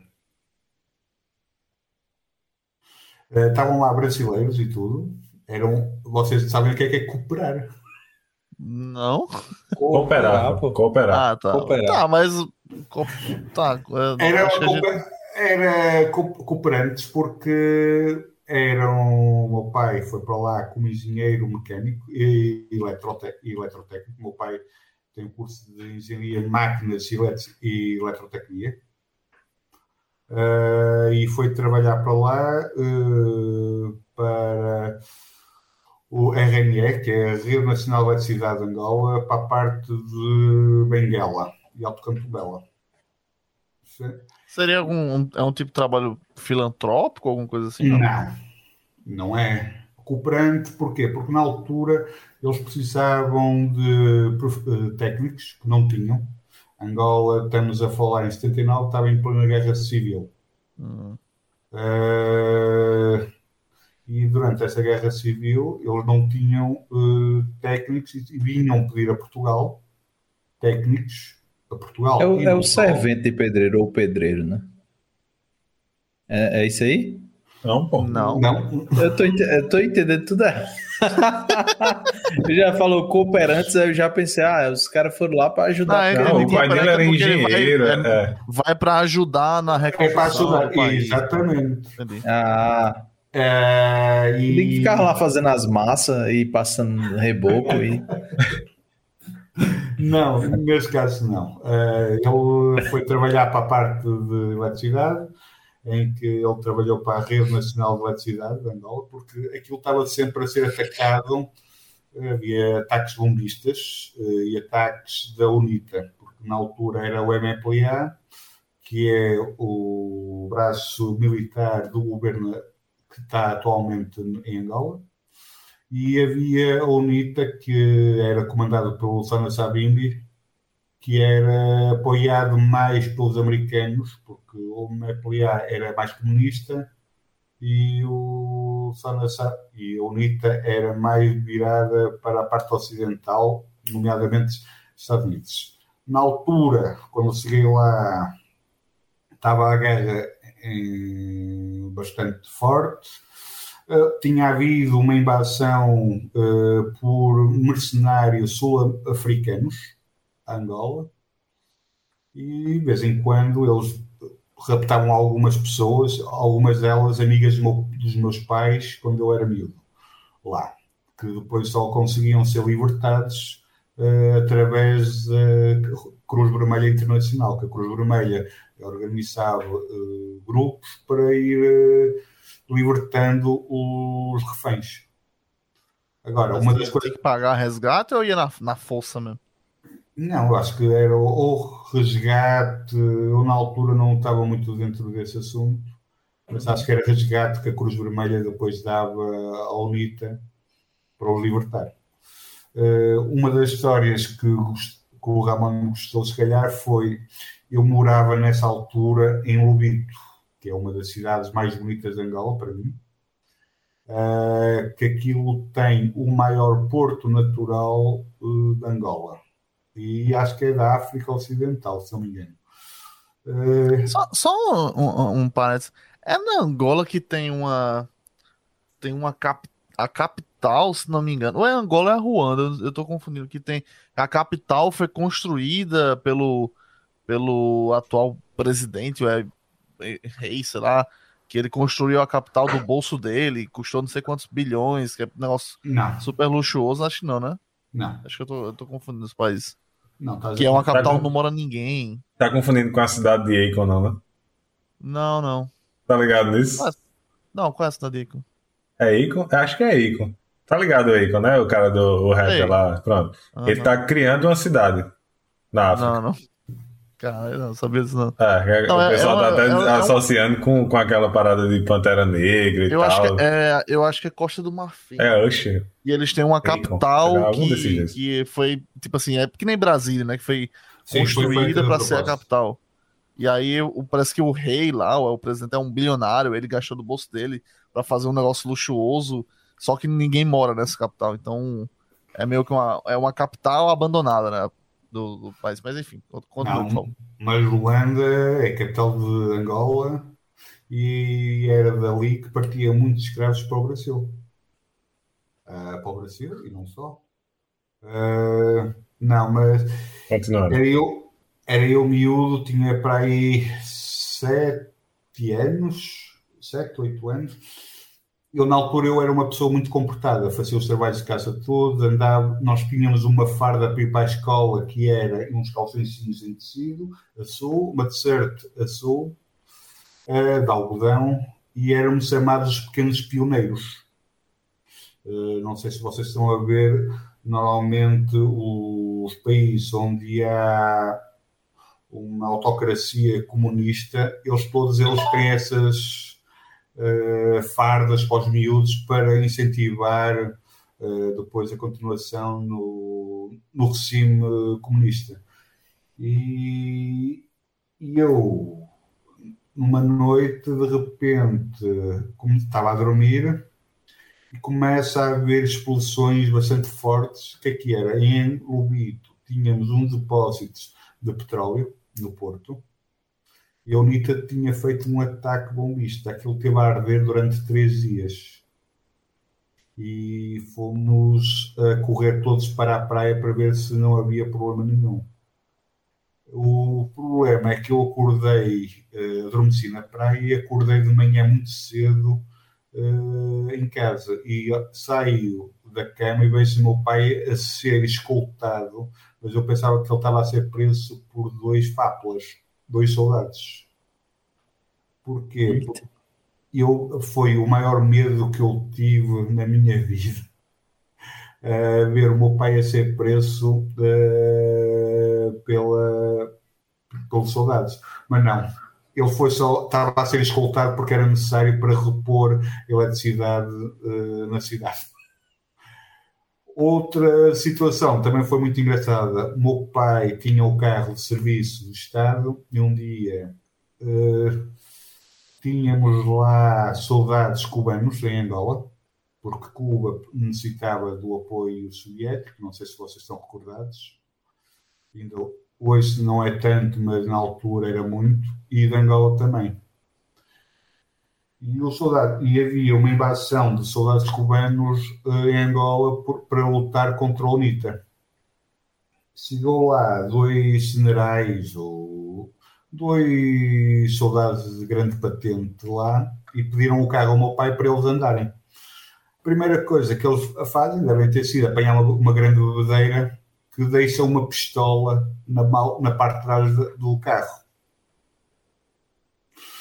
Agora imaginem eu com 7, 8 anos, o meu pai entra no carro para a frente, a minha mãe para, para, para o outro lado, e eu entro no carro e vejo uma pistola. O que é que eu penso? É uma pistola de brincar. E apontei para o meu pai. Nossa! O meu pai só tem tempo para dar uma sapatada na mão. Caraca, que perigo.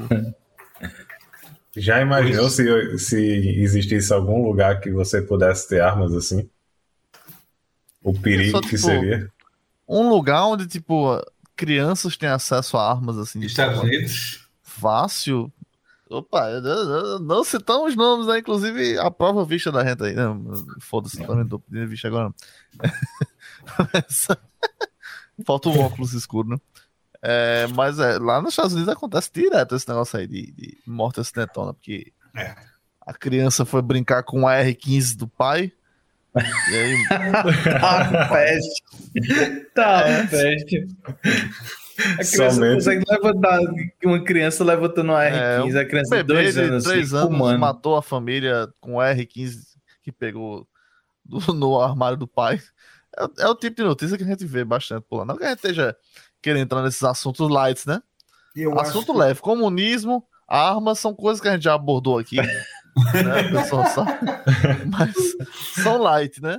Tranquilo. Assunto de boa. Todo é mundo assunto fala. Que tem, mais, que tem mais dislike no episódio é... da gente no YouTube.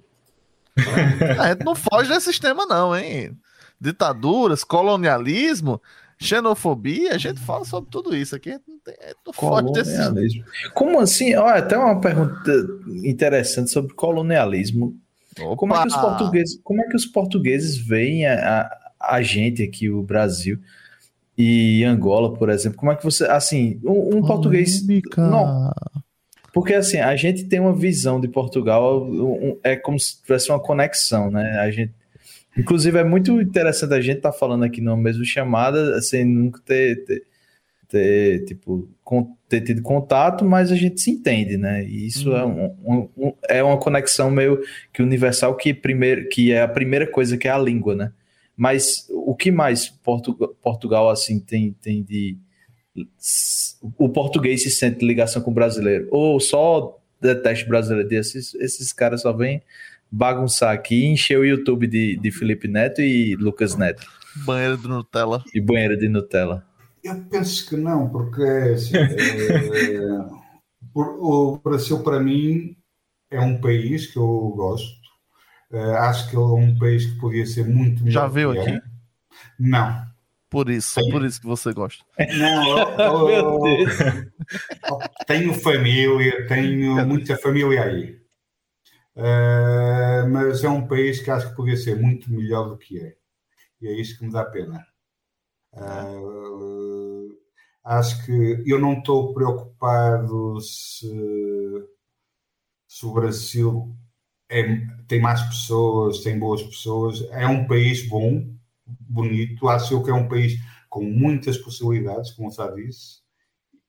E acho é mais um país, no fundo, para mim. Não, eu não estou com o Brasil na mente a pensar, é pá, o Brasil, toda a vida, não. Eu, se calhar penso mais em Angola, porque eu estive lá, conheço lá, tenho lá pessoas, família, mais diretas, mas, mas isso é para mim, é a minha posição pessoal. Agora, é claro que aqui há pessoas, se calhar em Portugal, que têm outra maneira de ver o Brasil, diferente das minhas Tal como os brasileiros, se calhar, também nem sequer pensam em Portugal, porque Portugal é uma coisa nos confins do, do, é mundo. É existe, existe, eu acho que existem visões é, assim, dos brasileiros sobre Portugal. Né? Durante muito tempo, Portugal foi meio que. É, como é que eu posso dizer? Assim, aquela herança né, que você tem da, da, da colônia, do não sei o que, etc. É, e aí hoje em dia existe, eu não sei se é um processo inverso, dá para dizer, mas assim, hoje em dia existe aquela coisa dos brasileiros que estão indo para Portugal, né? Então Portugal meio que virou é, a Meca. É, é, é meio que assim, é, o, é a fuga, né? É o lugar que você vai para tentar uma vida melhor, né? Como, tipo, muito, aqui no Brasil a gente já teve êxodos regionais, né? então, tipo assim, os, pessoal do Nordeste que ia para São Paulo, né, que ia para ali para o Sudeste para tentar uma vida melhor. Hoje em dia o brasileiro faz isso para Portugal, né? Então, tem muito emprego, principalmente de TI e outras áreas também. O é pessoal tipo tá como muito... a América era para é. a Europa, né? É, então. É, e mas... como o Brasil também foi para a Europa. Vocês, é. vocês têm, acho que é a maior população italiana fora da Itália. É, é japonesa Muita gente também, fugindo da guerra, né? E japoneses da guerra, fugindo da perseguição. Muitos judeus também. Só é... abrindo uma brecha aqui antes de, da gente seguir, é, o pessoal começou a comentar aqui, né, coisas é, da ligação, né, Brasil-Portugal, e aí a, só, só surgiu comida, olha só, picanha, é. caipirinha, pão de queijo, paçoquita, paçoquita, feijão preto, feijão preto, feijão preto tá bom. Saudades, inclusive. Inclusive, sábado a gente comeu uma picanha muito bom, eu e meu amigo Aquiles aí. Muito bom, uma muito bom. Maravilhosa, caríssima, mas foi na, a gente botou no Mas a pergunta, pronto, aí puxando para cá. Aqui em Portugal o pessoal acha que no Brasil a gente come picanha numas fatias que são quase transparentes. Em que lugar no Brasil a gente come picanha em fatias que são quase. E o pior de tudo, sabe o que é? É que a porra dos restaurantes aqui são de brasileiros. Aí vem os brasileiros pra cá, faz um restaurante querendo economizar dinheiro. Porque isso é querendo economizar dinheiro. Porque isso é esperteza. Os é. caras foram pra lá para ganhar dinheiro. Porque em nenhum lugar no Brasil você vai achar uma picanha que seja, sei lá, menos de dois dedos, assim. A não é, ser que você vá ser, no espeto, e aí no espeto eles vão só fatiando, é uma coisa, mas o um pedaço da picanha estreito. Quando você vai num, num desses aí, desse lugar assim, que o cabo dá uma fatiadazinha fininha, você já diz, amigão, tá com pena? Se quiser, se quiser comer um pedaço de papel, eu vou, vou pegar ali fora. A gente não, a gente gosta das fatias assim. Inclusive, o que a gente comeu fim de semana foi enfim, quero nem lembrar porque me dá vontade de novo. Eu penso bora, no... bora lá, bora lá. É, eu penso no que eu gastei também. Eu... Só para só pra vocês, vocês que são daqui de Portugal entenderem, é, eles estão falando. É, Lamonia está numa cidade, Lamonia está em João Pessoa.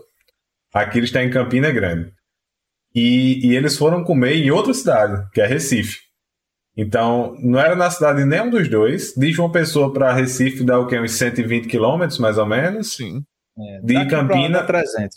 De Campina dá o quê? 300, né? Tu pega uhum. Campina, João Pessoa, pronto.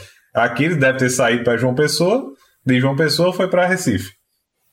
Então é Exato. 120, 120, dá mais ou menos 300 no, tudo. No carro que ele quer comprar igual, né? Pra, que é... pra testar. Ah, tu, tu tem, posso... que ter, tem que ter uma desculpa, né?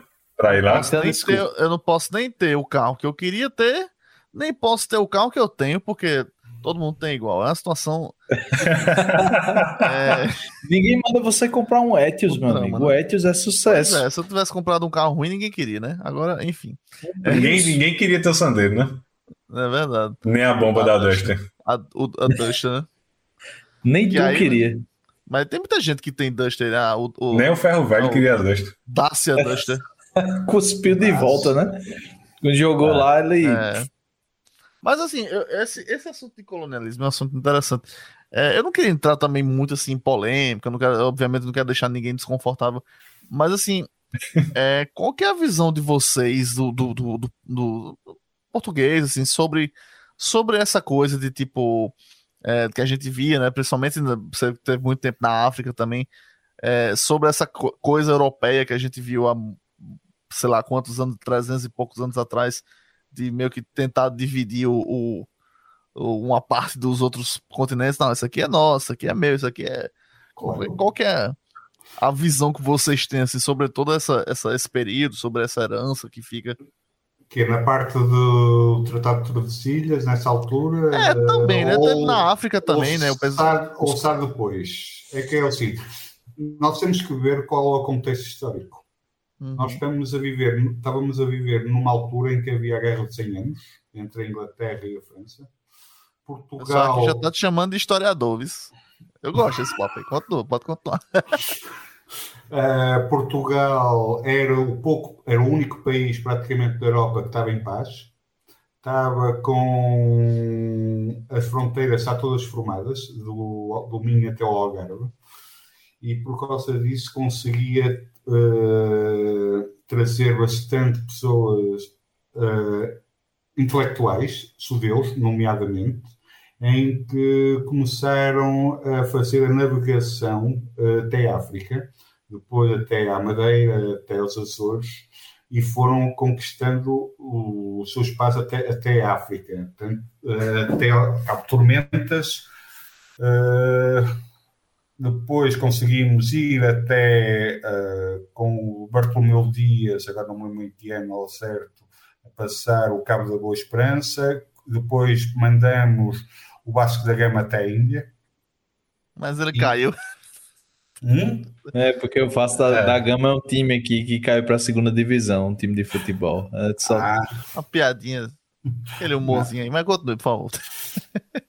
E o que acontece? Só depois de Espanha ter acabado a reconquista espanhola uh, a reconquista né? da, da Península Ibérica dele, da parte espanhola, é que conseguiu uh, contratar, entre aspas, o Cristóvão Colombo.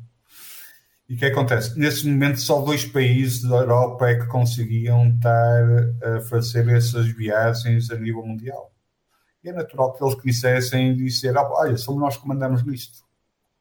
Tanto que, se formos a ver, houve uma altura que estava-se a pensar que Portugal e Espanha se iam unir com o casamento entre o filho de Dom São II e o filho da, da Rainha Isabel e Dom Fernando de Castelo e Aragão. Uh, porque, e isso ia ter a ser um dos maiores impérios a nível mundial. Tanto que forem a ver, uh, Espanha depois ficou, ficou a dona dos países, uh, se não me engano, dos países da, da Holanda. Da Holanda, Países Baixos. Eram Países Baixos. É, teve a época da União Ibérica também, não sei se foi. Teve, que foi quando Dom, Dom Sebastião morreu, estupidamente, numa batalha. E hoje estamos à espera do nosso Dom Sebastião uh, morreu numa, no, na Batalha de Alcácer Quibir. Uh, ficou o tio dele, que era o cardeal, uh, que não, tinha, não teve filhos, como rei. E como não teve rei e o, o havia com, laço de sangue com o reino espanhol, os Filipes ficaram. Foi Filipe II de Espanha, passou a ser Filipe I de Portugal e aí Portugal perdeu tudo. Uh, a armada portuguesa, que era a melhor do mundo, passou praticamente para, para a Espanha. Tanto que, quando foi a Grande Armada, que foi uma tentativa de invasão de Inglaterra por parte dos espanhóis, uh, foram as grandes carabelas portuguesas uh, com maior potência de fogo, foram para lá e foram lá a vida porque foi mal má estratégia espanhola na altura uh, com aquilo. Os portugueses, segundo aquilo que eu li, na altura os, os capitães portugueses eram contra aquilo. Mas quem mandava eram os espanhóis. É, Portugal é só se fode, né? Tem um histórico já de. de... os nossos melhores amigos, que nós temos o tratado, o tratado mais antigo, a aliança mais antiga do mundo, que é com a Inglaterra, Uh, listaram-nos em 1870 e tal com uma coisa que era o mapa cor-de-rosa. Não sei se vocês estudaram isso em História. Uh, Portugal queria fazer uma ligação entre Angola e Moçambique. Uh, eu li sobre isso aí. Que era um, era um caminho que ia de costa a costa, né? Exatamente. Nós tivemos exploradores, o Brito Capelo, e agora não me lembro o nome do outro eh, não interessa, e os ingleses disseram, não senhora, isso é para nós.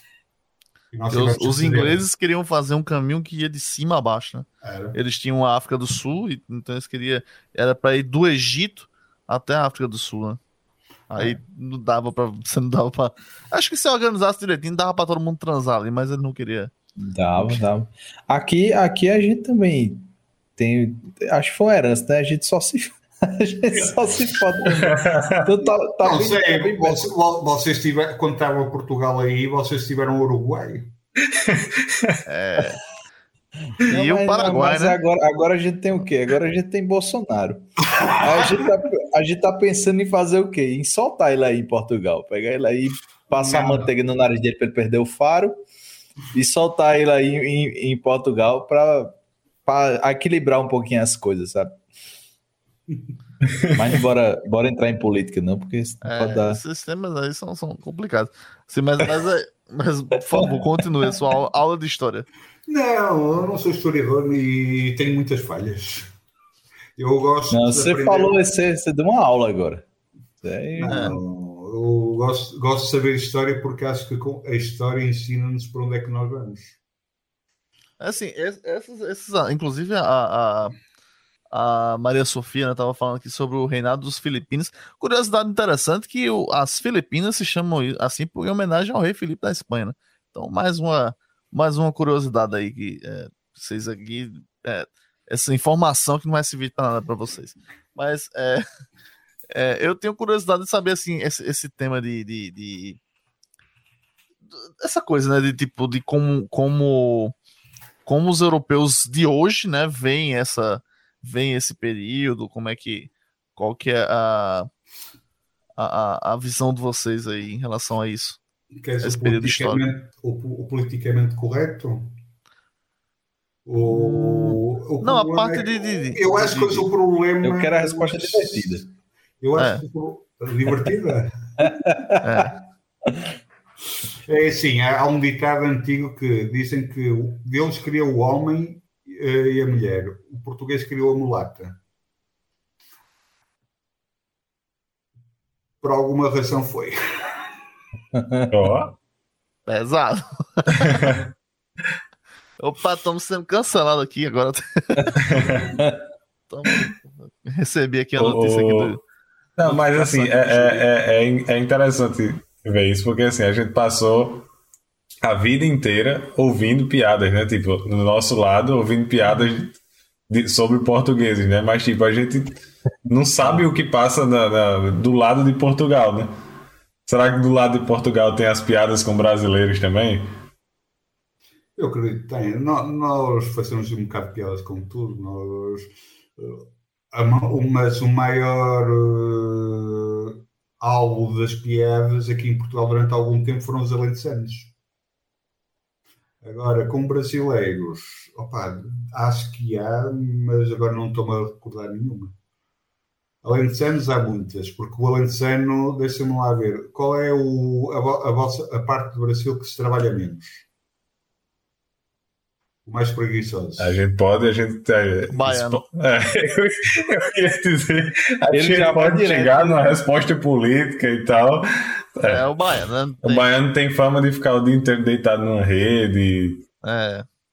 Não que Ô, seja, mas, Caramba, né? Isso é, isso é extremamente. É, Apesar de que o. O, o baiano que eu conheço trabalha É, pra caramba, é meu amigo. É. É, workaholic, Eu exatamente. disse à esposa dele que ele é Faria Limer. Ela disse que não é, não. Eu disse, ó, já, o seu baiano já vem com um adesivozinho assim, trabalhe enquanto eles dormem. O seu já vem incluído, já vem, já tá incluído ali no, no, no, no- no pacote. Então ele é Faria Limer, sim. Mas eu dou uma- uma- apenas uma pausa aí. Aí o pessoal tá Mas- dizendo aqui, vai chover dislikes dos baianos.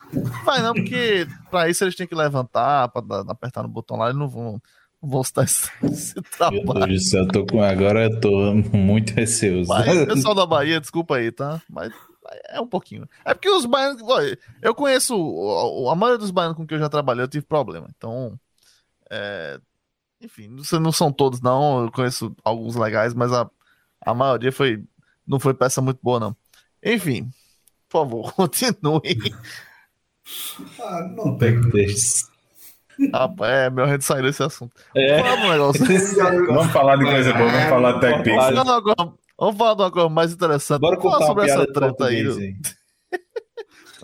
Vamos falar sobre essa treta do, do- dos youtubers. Eu queria a sua opinião aí sobre esse Eu não sei se ele, se ele tá sabendo disso, né? É, pra quem não sabe, houve uma, uma matéria que saiu no jornal, é, jornal. Jornal da Manhã? Qual foi o jornal? Tu sabe, sei. esse menino? É, enfim, o jornal aí de Portugal fez Correio uma da matéria Manhã? sobre. Oi? Correio da Manhã? Acho que sim. É, fez uma, uma, uma matéria falando sobre a, a preocupação de alguns pais é, pelo fato dos filhos é, estarem assistindo muito youtubers brasileiros e estarem perdendo o seu sotaque, né? Estarem agora falando com sotaque brasileiro. Isso aí. Na verdade, ele dizia assim, dizia que os filhos estavam falando brasileiro. Brasileiro. É. É. Eu, eu ouvi sobre isso, mas isso acho que a culpa também é dos pais. Porque, porque é o seguinte, eu acho que hoje em dia é muito fácil pôr os filhos calados a ver YouTube ou dar um tablet ou pôr um telemóvel para a mão. Essa é a minha opinião. Acho que as crianças, quando são mais novas, sofrem muito facilmente influências dos outros. Ah, se tiverem a ver um uma programação eh, em que é só. Não é o ser brasileiro ou ser português, é.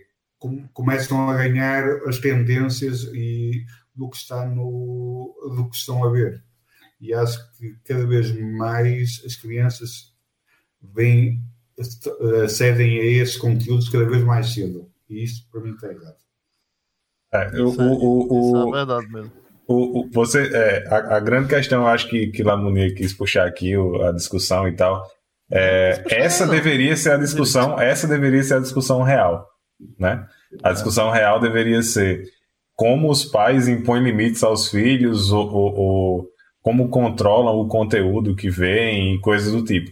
Só que o que, o que, na verdade, o que mais repercutiu dessa matéria foi a maneira como é, é, assim o, o pessoal do Brasil se sentiu um pouco desrespeitado pela maneira como foi falado assim tipo eles não estão ele não tá Virou, falando virou um debate sobre xenofobia. na é verdade. exatamente no Brasil isso isso isso gerou muita discussão e muita coisa essa matéria parou em todos os sites do Brasil e todo mundo comentou sobre isso é, pela maneira como como é que eu posso dizer?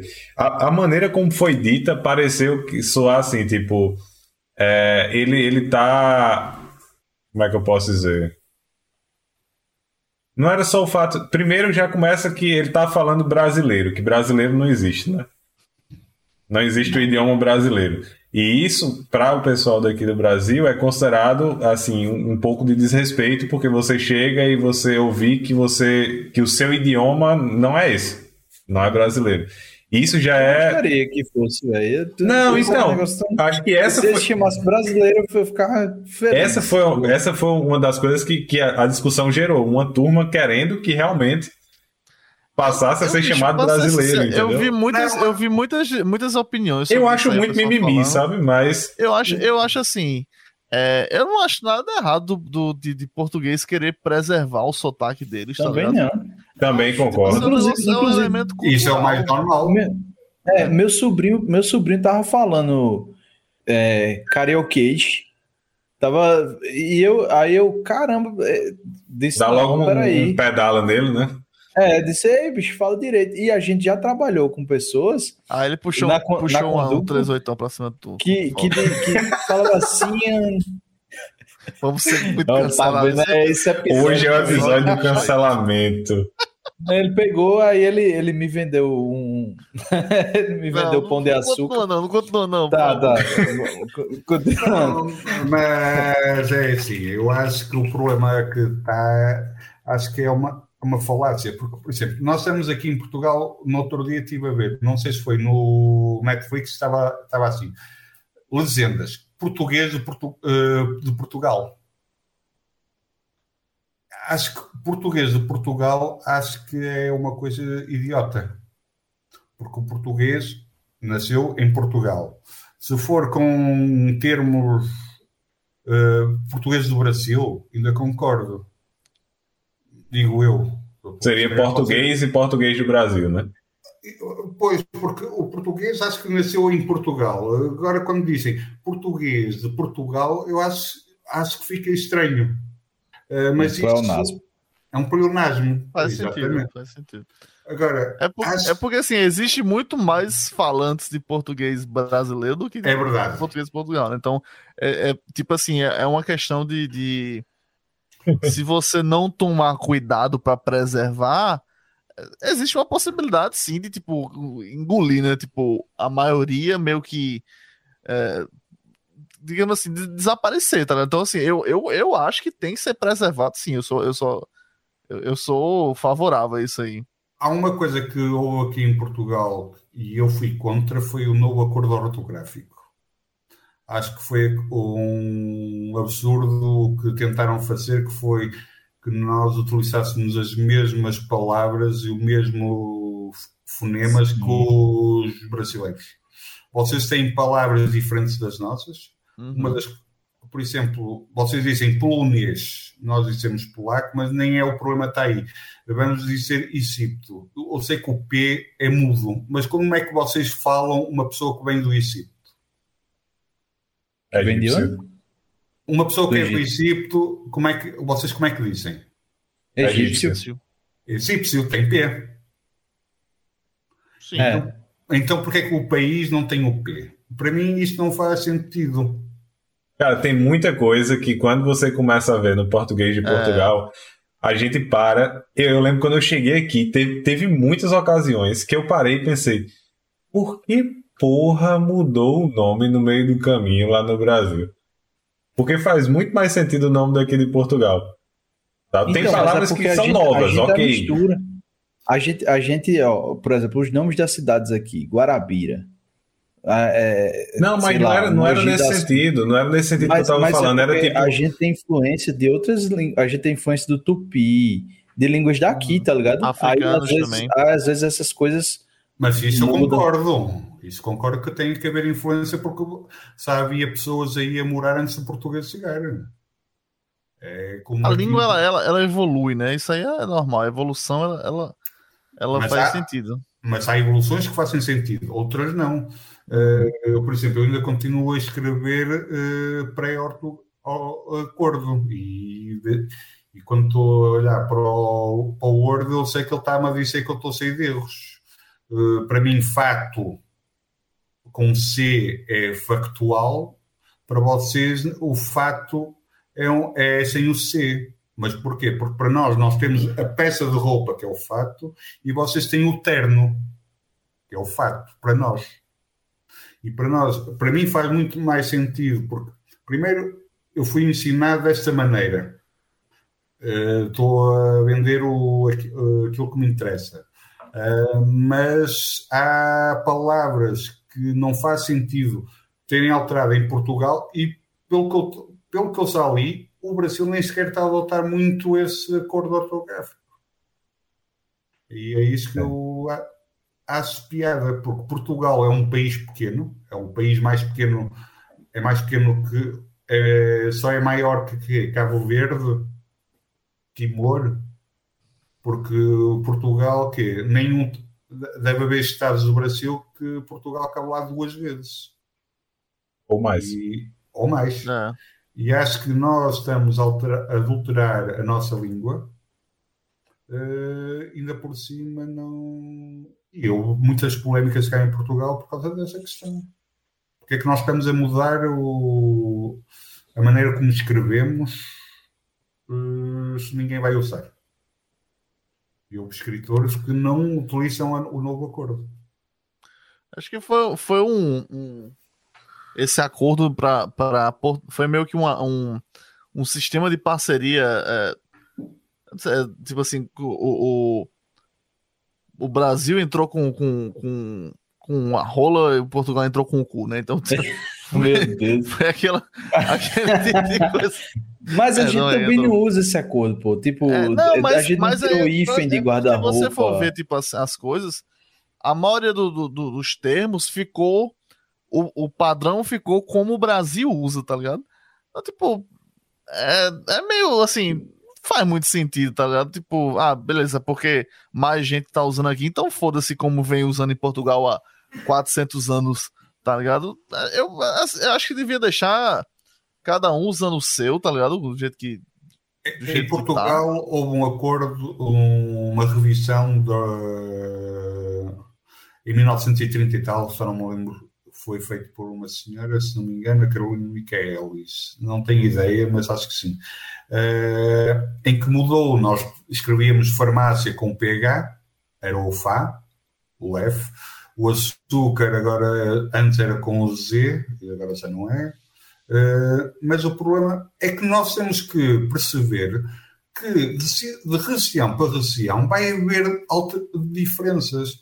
Nós estamos num país que tem 800 por 200 quilómetros e nós vamos a Lisboa, dissemos cabide e no Porto dissemos croceta. Nós dissemos um fio para usar o pescoço em Lisboa e aqui no Porto usa-se a volta. É, e acho que cada país tem que viver com os seus racionalismos. Isso é o meu ponto de vista. Uh, podem não concordar, mas... Acho, eu acho que faz sentido. Concordo. A faz gente sentido. tem aqui um grande exemplo disso aqui no Nordeste, que é o Ceará, que tem uma linguagem própria. Você entra ali, cada e se ele falar rápido, você não entende. O mineiro também tem isso. Você vai falar com o mineiro, só, ele emenda. Só mais do sul ali, de Paraná, do Paraná, não tem aquele negócio do leite quente. É quente. É, leite é. quente que dói no dente. É. é. mas então, é cada um com tipo, e são é o mesmo país, mas se você for ver a distância daqui para é, tipo assim, a distância de, de um, um estado brasileiro para outro é, se você for colocar esse, essa mesma distância na Europa, é um idioma completamente diferente, tá ligado? Tipo, o cara é. de Portugal pra, pra França, o cara fala um negócio. É, é João Pessoa Fortaleza, raiz, João é Pessoa para Fortaleza, é Porto Madrid. Então você ah, sair de João Pessoa para ir para Fortaleza, que é no Ceará, onde eles estão falando que, que o pessoal se falar rápido a gente mesmo não entende, é como sair daqui para Madrid, onde se eles falarem rápido a gente também não vai entender. Então, é, é que nós portugueses temos, eu, eu pelo menos eu, eu posso não falar muito bem espanhol, é, falo um portunhol, mas entendo bastante bem espanhol. É, não consigo também, entender nada. Principalmente é, espanhol e francês não, não dá. O francês. Mas o espanhol, o espanhol da Espanha, né, que tem aquele. Tem o, a linguinha presa. Cara, falando devagar dá para entender. Fran, é, espanhol e italiano. Agora, francês não tem nada a ver com nada, velho. Tudo não. botar o biquinho assim. Mas, você, mas vocês têm. Italiano é fácil, que é só fazer assim, né? É só... Mas para mim, vocês têm um grande problema. Vocês nasceram e foram criados a ouvir tudo dobrado. Nós, Isso é outra das coisas que a gente discute já. Nós, aqui em Portugal é raro nós termos as coisas dobradas. Temos os desenhos animados mais simples uh, para crianças. Ah Dublado. Dublado. Né? É. Ah. Dobrado. Dublado. Dobrado? Eu não entendi. É dublado. É dublado. Dublado, beleza. De onde é que vem a palavra é dublado? dobrado em Portugal. Eu ainda não percebi. Em Portugal. Vem de dublado. dublado. não, eu, não faço ideia. Eu gostava de saber é que dobrar é vamos dobrar a língua para entender o que é que ele está a dizer. Agora, dublado ou é isso que eu fico muitas vezes a perguntar. De onde é que vem a origem da palavra? Porque é que nós dizemos isto e não dizemos aquilo? Acho que... ah, nossa equipe de pesquisa vai, é, vai tentar descobrir aí o, o... Mas é, mas é um negócio interessante mesmo, né? que é, deve vir do latim, não sei o que lá. Vem de dobragem. Dobragem. É? Dobragem. Aí. Não, não é dublagem. Não, mas aí você disse que não faz sentido, mas você falou de açúcar com Z. Que também não faz sentido nenhum, porque tem um Z no meio, então é açúcar. Não é açúcar. Agora é açúcar. Mas, mas antes, você, pronunciava... mas antes falava açúcar? Açúcar com Z. A-Z-U. Mas se, mas se pronunciava açúcar ou azuca? Açúcar. Não, ah, eu não entendo. Não, não, eu não vejo diferença. Eu Mas é que, nem, é que nem. Eu acho que é que nem. É, quando você pega, por exemplo, é, línguas é, dali da, da oeste asiático, né? Do, do Coreia, Japão, que você pega, ah, por que, que eles falam flango flito? O pessoal diz, ah, porque. Não, quem porque, fala tipo assim, assim é, é, a China. O, não, o... então, mas todos eles falam, tá ligado? Não, porque... não no Japão é frango frito. Fala... Eu já assisti vários vídeos. Eu falo é. Trust me. Frango deixa, deixa eu dar, nossa. Eles falam, por que, que eles falam? Porque eles trocam o RL. Até tem um, aquele filme é, Lost in Translation, eles ficam discutindo por causa disso. É porque, tipo assim, eles não têm. Fo... Não são dois fonemas, tá ligado? É um fonema só que meio que é no meio do caminho, tá? Então, assim, para eles, na linguagem deles, não existe R e L. Existe um negócio que é meio ali. Eles escutam, tipo assim, quando você fala R ou L, eles escutam esse fonema deles, tá ligado? Eles não sabem diferenciar. Então é, é a mesma coisa, acho que funciona também, tipo, você falou, é, pra gente, açúcar é muito diferente de açúcar. Mas para o, pra o pessoal de Portugal, talvez não seja, tá ligado? Tipo assim, é mais próximo. A, a forma como você fala, ela é mais próxima. É um, é um fonema diferente. Faz, é, fez sentido isso que eu falei? Eu Sim. não sei, porque quando ele falou Z, eu entendi o Z. Z. Uh, por exemplo, antes escrevias. Como é que tu escreves Luís? Depende. Depende do Luiz, porque é... tem Luiz até com Y mas e em, dois português é Luiz com S. Com S, mas antes inicialmente escrevia-se com Z. No, é, normalmente a gente escreve-se é, com Z nomes espanhóis, né? Porque esse é, um, esse é um nome espanhol, né? Não, tu tens o Luís Vaz Camões, que é o melhor português do mundo. É verdade. Esqueci desse Luiz aí.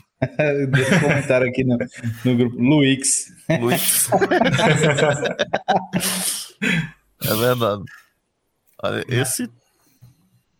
É, e era com Z, né? Mas assim, é. hoje em dia a gente, quando, quando, quando escreve Luiz, escreve com S, né? Com o Luiz Vaz de Camões. É. Mas quando você pega as cartas originais, era com Z, né? É, né? E ainda conheço pessoas que ainda estão vivas que, que o nome deles é com Z. É, é, o Luiz que veio aqui é com Z. Né? Cara, é interessante essas coisas, né? Tipo, eu gosto, eu gosto muito de, de estudar sobre essas coisas de linguística, sabe? É, é um, é um Agora, tema... Lamounier, Lamounier não tem Z. Não, não tem. Não. Lamounier Senão seria Zamounier. Exatamente. o Lazumier. Tem uma monte de variação. É, que nem, é que nem o Souza, né? De, de, de Ramon Souza. É, Souza, Ramon pra Souza. mim, é um problema. O Souza, Souza. pode ser Souza, Souza Mas aí é um seria problema. Souza. É. É, exatamente. Essa piada aqui. Deixa, e o pior é que quando eu vim para Portugal, desde que eu vim para Portugal, ninguém escreveu meu nome errado. Aqui sempre é Souza com S. So, sempre, sempre. É? Eu não preciso dizer Souza com S. No Brasil eu tinha que dizer, porque senão escreviam com Aí Z. tu quer, ver, tu quer ver um negócio interessante, é quando a gente vai falar. É, em, o pessoal vai falar inglês, aí vai falar, tipo, alguma palavra que seja com S e fala com som de Z. Porque é acostumado com fonema em português. Só que, tipo assim, em inglês. Por exemplo. As palavras. Ah. House. Não, quero, que você, quero que você diga um exemplo. É. House. House? Não existe house. Existe house. Tá ligado? É, eu gostava da pastilha. A pronúncia, house. a pronúncia é house. O S é com som de S, não é com som de Z. Tá ligado? Aí Mas a gente acho... fala. Oi? Eu, eu, acho que isso tem a ver com a maneira como nós falamos. Um outro dia estava a ler que os países nórdicos, estamos a falar principalmente Dinamarca, Finlândia, uh, tem mais facilidade a falar inglês e outras línguas porque tem uma varia, o, número de fonemas é muito maior que aquele que nós temos. Acho que é uma hum. diferença bastante grande uh, e conseguem repetir uh, o idioma corretamente. Enquanto nós não estamos habituados, por exemplo, os franceses carregam muito nos R's Uh, os espanhóis falam mal qualquer língua. Uh... Até a deles. esse, Saragossa, esse episódio, tá, esse episódio tá carregado. eu, gosto, eu gosto de. Lá na, na, a Indra, né? Que é uma empresa espanhola, eu tra, espanhola onde eu trabalhei, tinha um. O software onde você lançava as horas, chamava Dedicaciones. É, é uma coisa sensual, né? O espanhol é, é sensual. Você fala, você fala espanhol, já parece que você tá usando aquelas camisas de, de, de gola assim, aberto, com um medalhão vamos, aqui. Vamos, vamos a Ibiza. o cara lembra logo do gato de botas, né?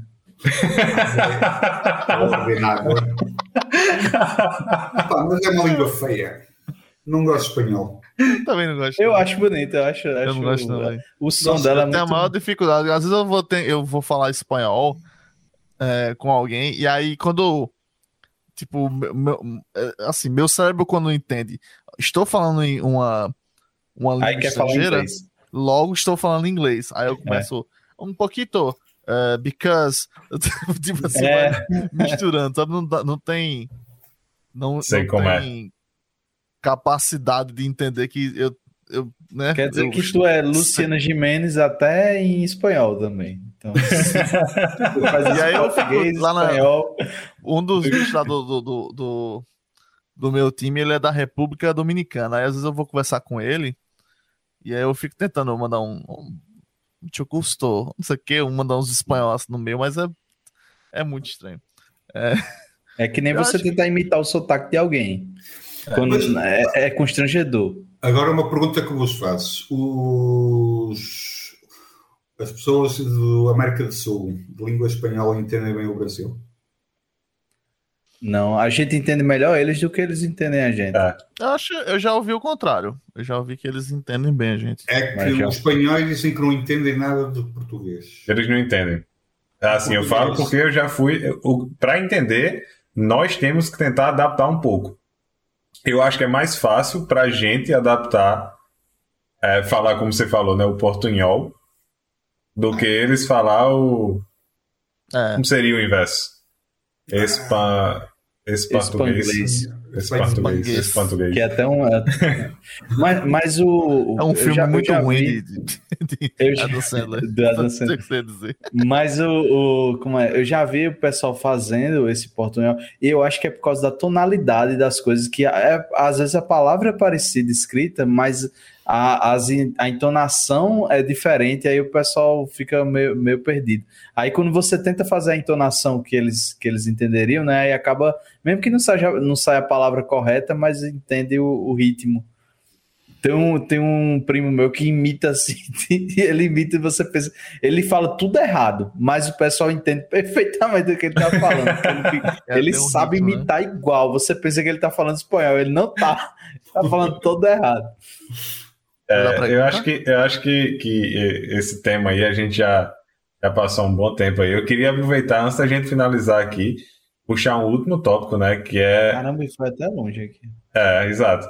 Que é o Bruno fora da TI, né? Hoje em dia. Então, qual o hobby que você tem? Assim, eu, eu, eu sei uma coisa que você gosta muito de fazer, que é moto. É. Oh, Moto. moto? Que massa. É, e aí eu tô puxando esse assunto exatamente porque eu sei que os dois aqui do lado têm também um, gostam bastante de moto. E eu sei que ainda não é muito minha praia, quem sabe um dia, né? Mas por enquanto. Eu tenho moto eh, desde 2008, eh, quando fiz anos a minha mulher deu-me a carta de moto, eh, porque foi uma coisa que eu sempre quis, mas fui sempre adiando. E ela fartou-se disso, não, vai ser agora a moto. E obrigou-me a tirar a carta de moto. A sua esposa te obrigou, porque normalmente é o Obrigou-me contrário, né? com, com uma pistola, eu fiquei cheio de medo. E, tipo, Porque normalmente é o contrário. Normalmente as esposas que impedem o marido de fazer Não. essa média, né? De- não, eu tenho seguro de vida e ela quer ganhar o seguro de vida. Ah, Faz que nem eu, eu, não- eu não é. coloquei no nome dela, eu coloquei no nome da, no nome de outra pessoa Os da família. Isso é É. nome de alguém aí aleatório que vai, que vai receber caso eu morra. Porque é muito provável que se, eu disse até, se, se morrer, vai morrer nós dois, porque pro- provavelmente vai ser um acidente, vai ser alguma coisa do tipo. Então, o dinheiro não vai voltar para o banco, vai para alguém específico. Nossa. Mas eu tive uma brincadeira muito engraçada. Tirei eh, em janeiro, nunca mais conduzi a moto. E depois em agosto desse ano, de janeiro até agosto, nunca mais conduzi uma moto. Nunca tinha conduzido uma moto, até, até tirar a carta. O primo dela, epá, olha, tô- comprei agora uma Ducati, eh, quero ir fazer uma rodagem e vou até Veneza. Somente. Hã? Somente uma Ducati. Era uma 1098S. Sabes qual é o modelo? É uma brincadeirinha, né? É, bom, é uma moto boa pra quem tá começando aí. Se você tem, tá aprendendo a dirigir moto, recomenda aí essa, essa Ducati aí. Não. não, mas não foi essa moto que eu, que eu guiei. Ele, diz, ele é que quis, uh, comprou a moto e quis ir fazer rodagem até, até Pádua, que fica ao lado de Veneza. E convidou-me para eu ir. Na altura nunca mais tinha acontecido a, car moto. Uh, e eu, pronto, aluguei uma moto. Uma Bestrom 1000. E foi o meu primeiro passeio de moto, foi daqui até Veneza. E de vir. Foi uma viagem engraçada, passei pelos Alpes, passei pela. Uh, por Espanha, passei por a França, Itália, foi uma viagem muito bonita e. e Vai pela Áustria ou não? Não. Pela Áustria ali pelos. Não. Ah, é subida boa. Alpes italianos. Ah, fui tá. até. Ai. Precisou entrar na França? É, é porque todo o meu conhecimento que... de. lá, na, lá na, em cima, né? Em Andorra, eu fui daqui até, até a Espanha, Espanha passei os Pirineus, Pirineus Toulouse, Toulouse fui até. Onde é que é o Colombo? Ai, uh, esqueci o nome da terra dele. Fui a, e depois fomos até. Génova? Sénova. Sénova e depois fomos até, uh, até Pádua que aquilo foi sempre andar. E lá tinha os amigos deles todos andar connosco e foi uma viagem engraçada. Depois para cá foi a viagem de regresso, fomos até Sénova, apanhamos o ferry até Barcelona. E foi Barcelona até o Porto. É, é, todo o meu conhecimento de geografia europeia se, é, se resume a Euro Truck Simulator. Então eu sou um exímio conhecedor aí, graças a esse jogo, onde passei várias horas andando pela Europa quando deveria estar trabalhando. Mas, né? Não, estavas a trabalhar. Estavas à procura de Para poder sustentar as famílias, né? É verdade, estava sustentando as duas famílias que eu, que eu, que eu constituí enquanto caminhoneiro. É, porque tem que levar a sério esses jogos, né? Então, já faz umas duas. Me viciei em Arrebite. Foi uma, uma época. Uma época muito triste. É uma viagem que eu recomendo se vocês vierem à Europa, alugar uma moto e fazer uma viagem até ao, aos Alpes. Então, até Alô, Ramon. Alô, Ramon. Vai se preparando aí. Eu não tenho carta não de moto. Você vai agarradinho comigo. Oh, yes. Olha. Posso ir de carro atrás agarradinho aqui. Aí não tem a mesma graça. Não Mas agora, agora é o seguinte: aí tá, os Alpes assim, ó, só. só oh. Deitando a moto assim, vem. Pensou vou... você agarradinho assim, vem. Ai, que delícia. Agora vou-vos dizer: uh, tirei a carta, minha mulher tirou a carta há pouco, de, pouco depois de mim. No ano passado dei-lhe dei uma moto. E este ano só fomos fazer a Estrada Nacional número 2, que é a terceira maior estrada do mundo que é vai de Chaves até Faro. Uh, e, a, e, a minha filha vai pelo mesmo caminho, também quer uma moto. Rapaz, é sem futuro esse negócio de moto. Rapaz. Não, é porque aqui no Brasil é diferente moto. Aqui a gente, a gente Bicho, tem um trânsito muito é louco. É diferente, pô. E... Tem duas rodas. Se tem duas rodas, não, é feito pra Mas tipo, aqui é muito perigoso. Aqui a galera não tem respeito por, muito, por lei de trânsito em, muito, em muitos lugares e não tem estrada tão boa. A estrada aqui, você vê a estrada que a gente tem aqui é muito boa na Paraíba, que é uma estrada que passa do começo ao fim da, dela, é toda bem. Não tem tanto buraco. Mas se você sai da Paraíba, daqui já tem, já começa a buraqueira. É muito complicado você andar de moto aqui. Agora, na, na estrada lisinha, aquele você olhando assim. Só é ruim o frio, né? Talvez, se você for num, num tempo muito muito a frio minha, no inverno. A minha dava para ir. A minha é uma BMW, neste momento, uma BMW, uma F850 CS. Essa é legal. Essa é legal. Tem aquecedor de manopla, tem aquecedor é... de banco. ah, aí Aqui sim. já sabe até agora.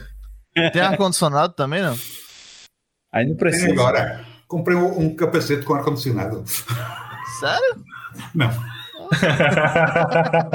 é, o cara andando com aquele negócio aqui atrás. O capacete com ar-condicionado é aquele coquinho só, né? O resto da cabeça é aberta. Aí vem o vento aqui. Vai agora, tá 5 graus lá fora. Você dá uma volta. Isso ia, ia fazer sucesso aqui, viu? Europa, você, você, primeiro que você nem morre. É vida de videogame. Se você cair de moto, você só reinicia e aparece com ela é. assim. Em é, cima. A tecnologia tá. É, conheço algum. Uh, na natureza estava a falar com um conhecido meu que também tinha motas e agora deixou de ter porque só conheceu alguns que ficaram. É.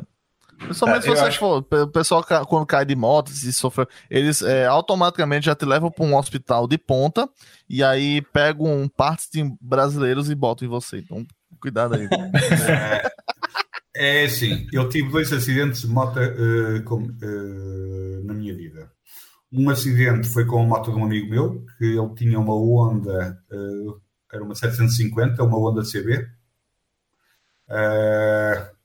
Em que ele tinha acabado de comprar a moto, a moto era de segunda mão, e ele pediu-me para ir experimentar a moto a ver se a, se a moto tinha alguns problemas. Fui para a autoestrada, estava a chegar a casa, eh, só tinha andado para aqui 20 km com ela, estava a chegar a casa, estava a 700, km, 700 metros da minha casa, e foi estúpido. Eu digo que sou, fui estúpido porque comecei a ultrapassar os carros na faixa da esquerda e houve um carro que vira para a esquerda e não faz o pisca. Ah, cortei um bocadinho o meu joelho, fiquei sem. Uh, abri o joelho mesmo, mas não correu nada. Só tive satisfeito foi ter que pagar a, o arranjo da moto do meu amigo. O outro foi um carro que passou com vermelho era para aí meia-noite e meia, vinha eu da escola, do curso de informática, e o carro quase que me, mata e eu tive que atirar a moto para o chão para, para o carro não ir contra mim. Mas não tive nada, foi só a mesma moto ficou, toda, ficou arranhada. Mas o resto está tudo bem. Não, e, e às vezes é pior, né? Que às vezes é melhor que ela se lascar do que arranhar a moto, né? Tem, tem esse detalhe aí. Né? É. Não, eu acho que moto é algo muito legal para você fazer uma viagem, né? Como a gente falou no início. Mas para o dia a dia dentro da cidade era algo que eu não queria para mim, não. Por mais que seja é prático, é ótimo, é muito bom, é muito bom. Mas é zero segurança. Porque não depende de você. Não depende de você. Quando, pensa assim: o maior problema da moto são os carros. Então, se eu estou num lugar que tem muitos carros, aumenta meu risco. Concorda comigo? É isso que eu penso. Não, você tem Metro, concorda aí com o Nelson, é Nelson, Nelson, salve Nelson aí, concordo, Metro. Pronto, tá resolvido o problema. O, o, problema não é o carro, é os condutores. Sim. Do, de quê? Do carro? É, então, não, mas, mas é de outras motos. Você meio que. Você quando anda de moto, você tem que partir do pressuposto que todo mundo é, é doido. É, exatamente. Moto, você, esse é pre... você parte do pressuposto que tem um carro na sua frente, esse carro vai jogar o carro, ele vai, ele vai se jogar para cima de você. Tem um caminhão, ele vai, vai capotar em cima de você. Então você parte do pressuposto que a, a qualquer momento alguma merda vai acontecer. Então você anda com, com cuidado redobrado. É tem um carro aqui, esse carro defensiva. pode puxar para cima de mim. Eu vou fazer o quê? O que, é que eu vou fazer se esse carro de uma hora para outra? Exatamente. Você Essa tem que andar pensando nisso ainda, entendeu? tu aprendes a conduzir de uma maneira defensiva que nunca aprendes a conduzir de carro. Eu é. de moto conduzo de uma maneira, pode ser mais agressivo em, em ultrapassagens, pode ser, mas quando vejo carros, eu, eu tenho três olhos a olhar uh, para o fulano porque já sei que ele de repente vira para a esquerda e não faz pisca porque ele não quer, ele não quer saber de mim ou não está-me a ver. Exatamente. De carro, eu, tu não te preocupas com isso. Quer ver uma coisa que... que... eu aprendi a prever com o tipo o tempo que eu passei andando de moto? É cachorro. Porque cachorro é um negócio que mata motoqueiro, né? Então, assim, eu muitas vezes eu ia lá andando de boa e eu via aquele cachorrinho ali na, em cima da calçada e eu olhava para aquele Ele vai se jogar em cima da eu, moto. Ele vai atravessar. E aí eu já pisava ali no freio, era dito e feito. O cachorro atravessava. Porque assim, você meio que começa a, pensar, andar, a, a andar meio que com esse com essa. Não é uma intuição, mas é aquela coisa, tipo assim, alguma coisa vai dar errado alguma hora. Então você aprende a se preparar. Então, tipo, eu lembro uma vez que eu tava. É, tava indo trabalhar, e aí eu ia na, na, na, faixa da esquerda, né? Que é a faixa rápida. E aí tinha um caminhão na faixa direita, eu fui observando assim o que eu queria fazer. Eu fui, quando eu fui passando, ele só fez entrar. Aí eu percebi, né? Antes eu puxei o freio, aí ele entrou na minha frente assim, aí o cara botou a mão assim pra fora, pedindo desculpa. Eu digo, é, mas e aqui o banco? Quem é que limpa agora, né? então, assim, na época não era o banco do meu, do meu carro, que né, é, é, fácil a limpeza, porque eu descobri quando eu. É, um dia desse teste no ABS. É, mas você meio que tem que. Pra andar de moto, você tem que desenvolver esse meio que sexto sentido aí, né? Senão você não, não dura muito tempo, não. Pior que e cão é gato. Não fazer merda. Pior que o cão é gato. Os gatos são mais estúpidos. O mas o gato você nem sente. Você passa, vai tudo vai. É, mas, mas, mas é sério, assim, porque, por exemplo, o cachorro. Vamos lá, seguindo ele... a briga aqui, rumo ao cancelamento. É, porque o cachorro. Falou o pai de gatos, né? O cachorro é. ele vai para cima de você. Você não sabe o que o cachorro vai fazer. Às vezes ele vai, ele vai latir para você e vai querer lhe morder, porque cachorro tem isso de querer correr atrás da moto. E aí ele pode, ele pode morder ali e fazer alguma coisa. Ou ele vai se jogar na frente da moto porque ele quer alcançar o, o outro lado. O pior, a pior coisa que pode acontecer é você ter que passar por cima do cachorro. Porque você não. Se você vai cair se você não fizer isso. É. Você, você pode se machucar feio, então você tem que passar por cima. E aí, passando por cima, você pode se machucar muito. Vamos, porque... vamos. E o cachorro não, também. Esse assunto não, Nossa, é, não é bloqueado nas todas as plataformas. É né? horrível, é horrível. Mas Nós é em Portugal acontece temos uma sorte que não há tantos cachorros uh, vadios. O Ramon pode confirmar isso. É verdade. Uh, há mais gatos, porque as pessoas dão sempre comidinha aos gatos, mas cães há muito poucos. Uh, principalmente nas cidades, uh, é mais fora das cidades. E aqui tem uma coisa também que nas autoestradas, principalmente dentro das cidades, eles têm um muro que, assim, não em toda, né, mas em boa parte da autoestrada, tem um muro que separa a autoestrada do, do, das casas. Uma... E, não é só isso. Tem uma, há uma rede, que é uma rede que é anti-animais, que em baixo começa com a esquadria pequenina e vai aumentando porque para evitar que qualquer animal entre na autoestrada ou na estrada rápida porque eles não querem apanhar uma multa, porque se houver algum acidente, o, a pessoa, a empresa que segue a autoestrada é que tem que pagar todo o, o arranjo e fica responsável por aquilo. O pessoal está comentando aqui, no, falando aqui nos comentários que você já está falando cachorro. Estão dizendo que com mais 10 minutos você já está brasileiro. Porque o pessoal não, não, não, não sabia fala cachorro não, eu aí, não né? sabia que não falava cachorro. Cachorro é, é outra coisa. Aqui. Cachorro quente. Ah, tá. Cachorro aí é, é cachorro feito, feito Ramon. Au, au. Não, mas aqui. Au, au. Au, au. acho que dogão é mal. É, mas acho que deu, né? é, eu acho que a gente já está chegando aqui no nosso time. É, eu vou começar puxando aqui a corrente do encerramento. Então, queria agradecer a todo mundo que apareceu no chat aí. Apareceu o pessoal do time aí da gente que trabalha aí, que, que nos aguenta todos os dias. É, queria agradecer também ao Bruno por ter topado aqui e vir bater um papo com a gente, mesmo com esse horário aqui maluco. Mas ele topou e eu sabia que conversa não ia faltar para gente, pra gente ter aqui. Então, muito obrigado, Bruno, por ter topado aí participar. E segue daí, Lamu. Eu só tenho a agradecer ao Bruno aí. Acho que é, Ramon falou aí que a gente. Ah, não sei se a gente vai, né, vai ter muito papo, mas. É, pra mim, assim, foi muito. Espero que ele tenha curtido também o papo, porque eu curti bastante essa troca de informação, essa troca de culturas. É sempre massa você é, ver, conversar com pessoas né, de outras culturas, de outros mundos, né? E espero, espero poder tomar um aí com você nas próximas semanas, viu? Quando eu estiver por aí. Acho, hein? Vai, Vamos, Ramon vai providenciar isso aí. É, andar de moto, né, Ramon? É... Moto é mais difícil, né? É, vamos, vamos ver isso aí. É, então é isso. Obrigado, pessoal, que participou. Você que chegou aqui e não conhece o canal, olha, eu tô falando, né? Você que não conhece aqui o nosso canal, nosso. Nossos, nós temos episódios todas as terças-feiras, né? Então, toda semana a gente traz pessoas interessantíssimas para bater um papo. Na próxima se semana teremos um convidado celestial. É, então, aqui daqui a pouco ele vai falar um pouco Ele mais está por vir.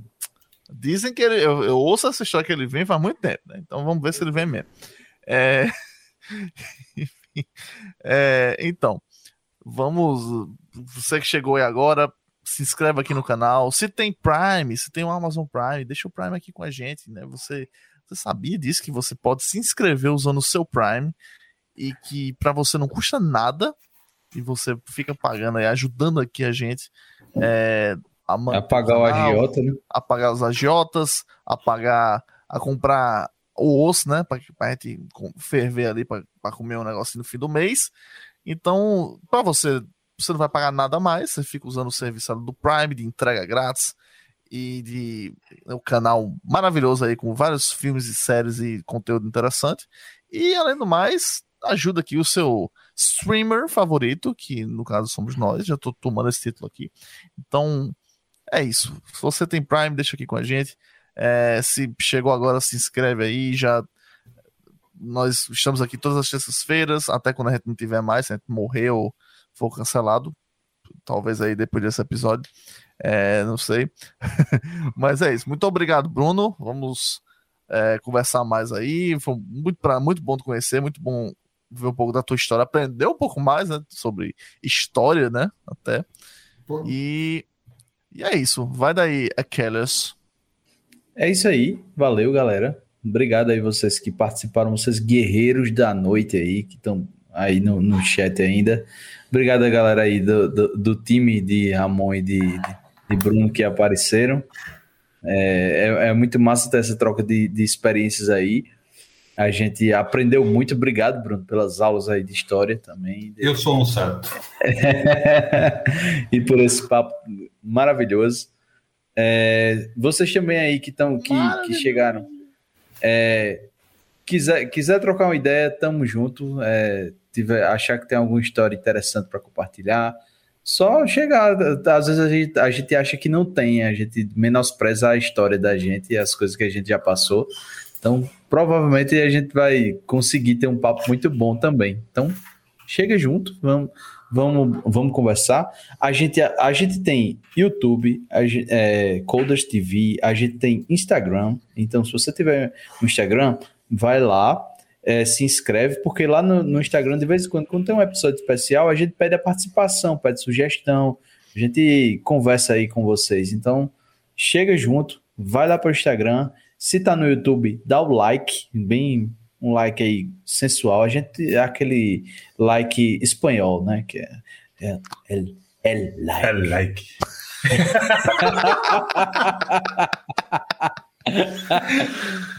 Então, Sim. tamo junto e até a terça-feira que vem com um convidado especial que vem do céu aí. Jesus estará conosco na próxima, no próximo episódio. Então você não pode perder. Ele voltou finalmente. Será? Será? Faz tempo que dizem. Só saberemos terça-feira, né? Terça-feira à noite, sete e meia aqui. E quando aí, quando aí, amor? Dez, Dez e meia. meia. Dez e meia da noite. Então, tamo junto. É isso. Bruno, se quiser aproveitar e deixar alguma mensagem aí de encerramento. Não, é boa noite, boa noite e muito obrigado por terem me convidado. Espero que não nos ter chateado assim tanto. E, e pronto. Muito obrigado. Nós- pronto. Nós que agradecemos muito. Foi muito bacana a conversa.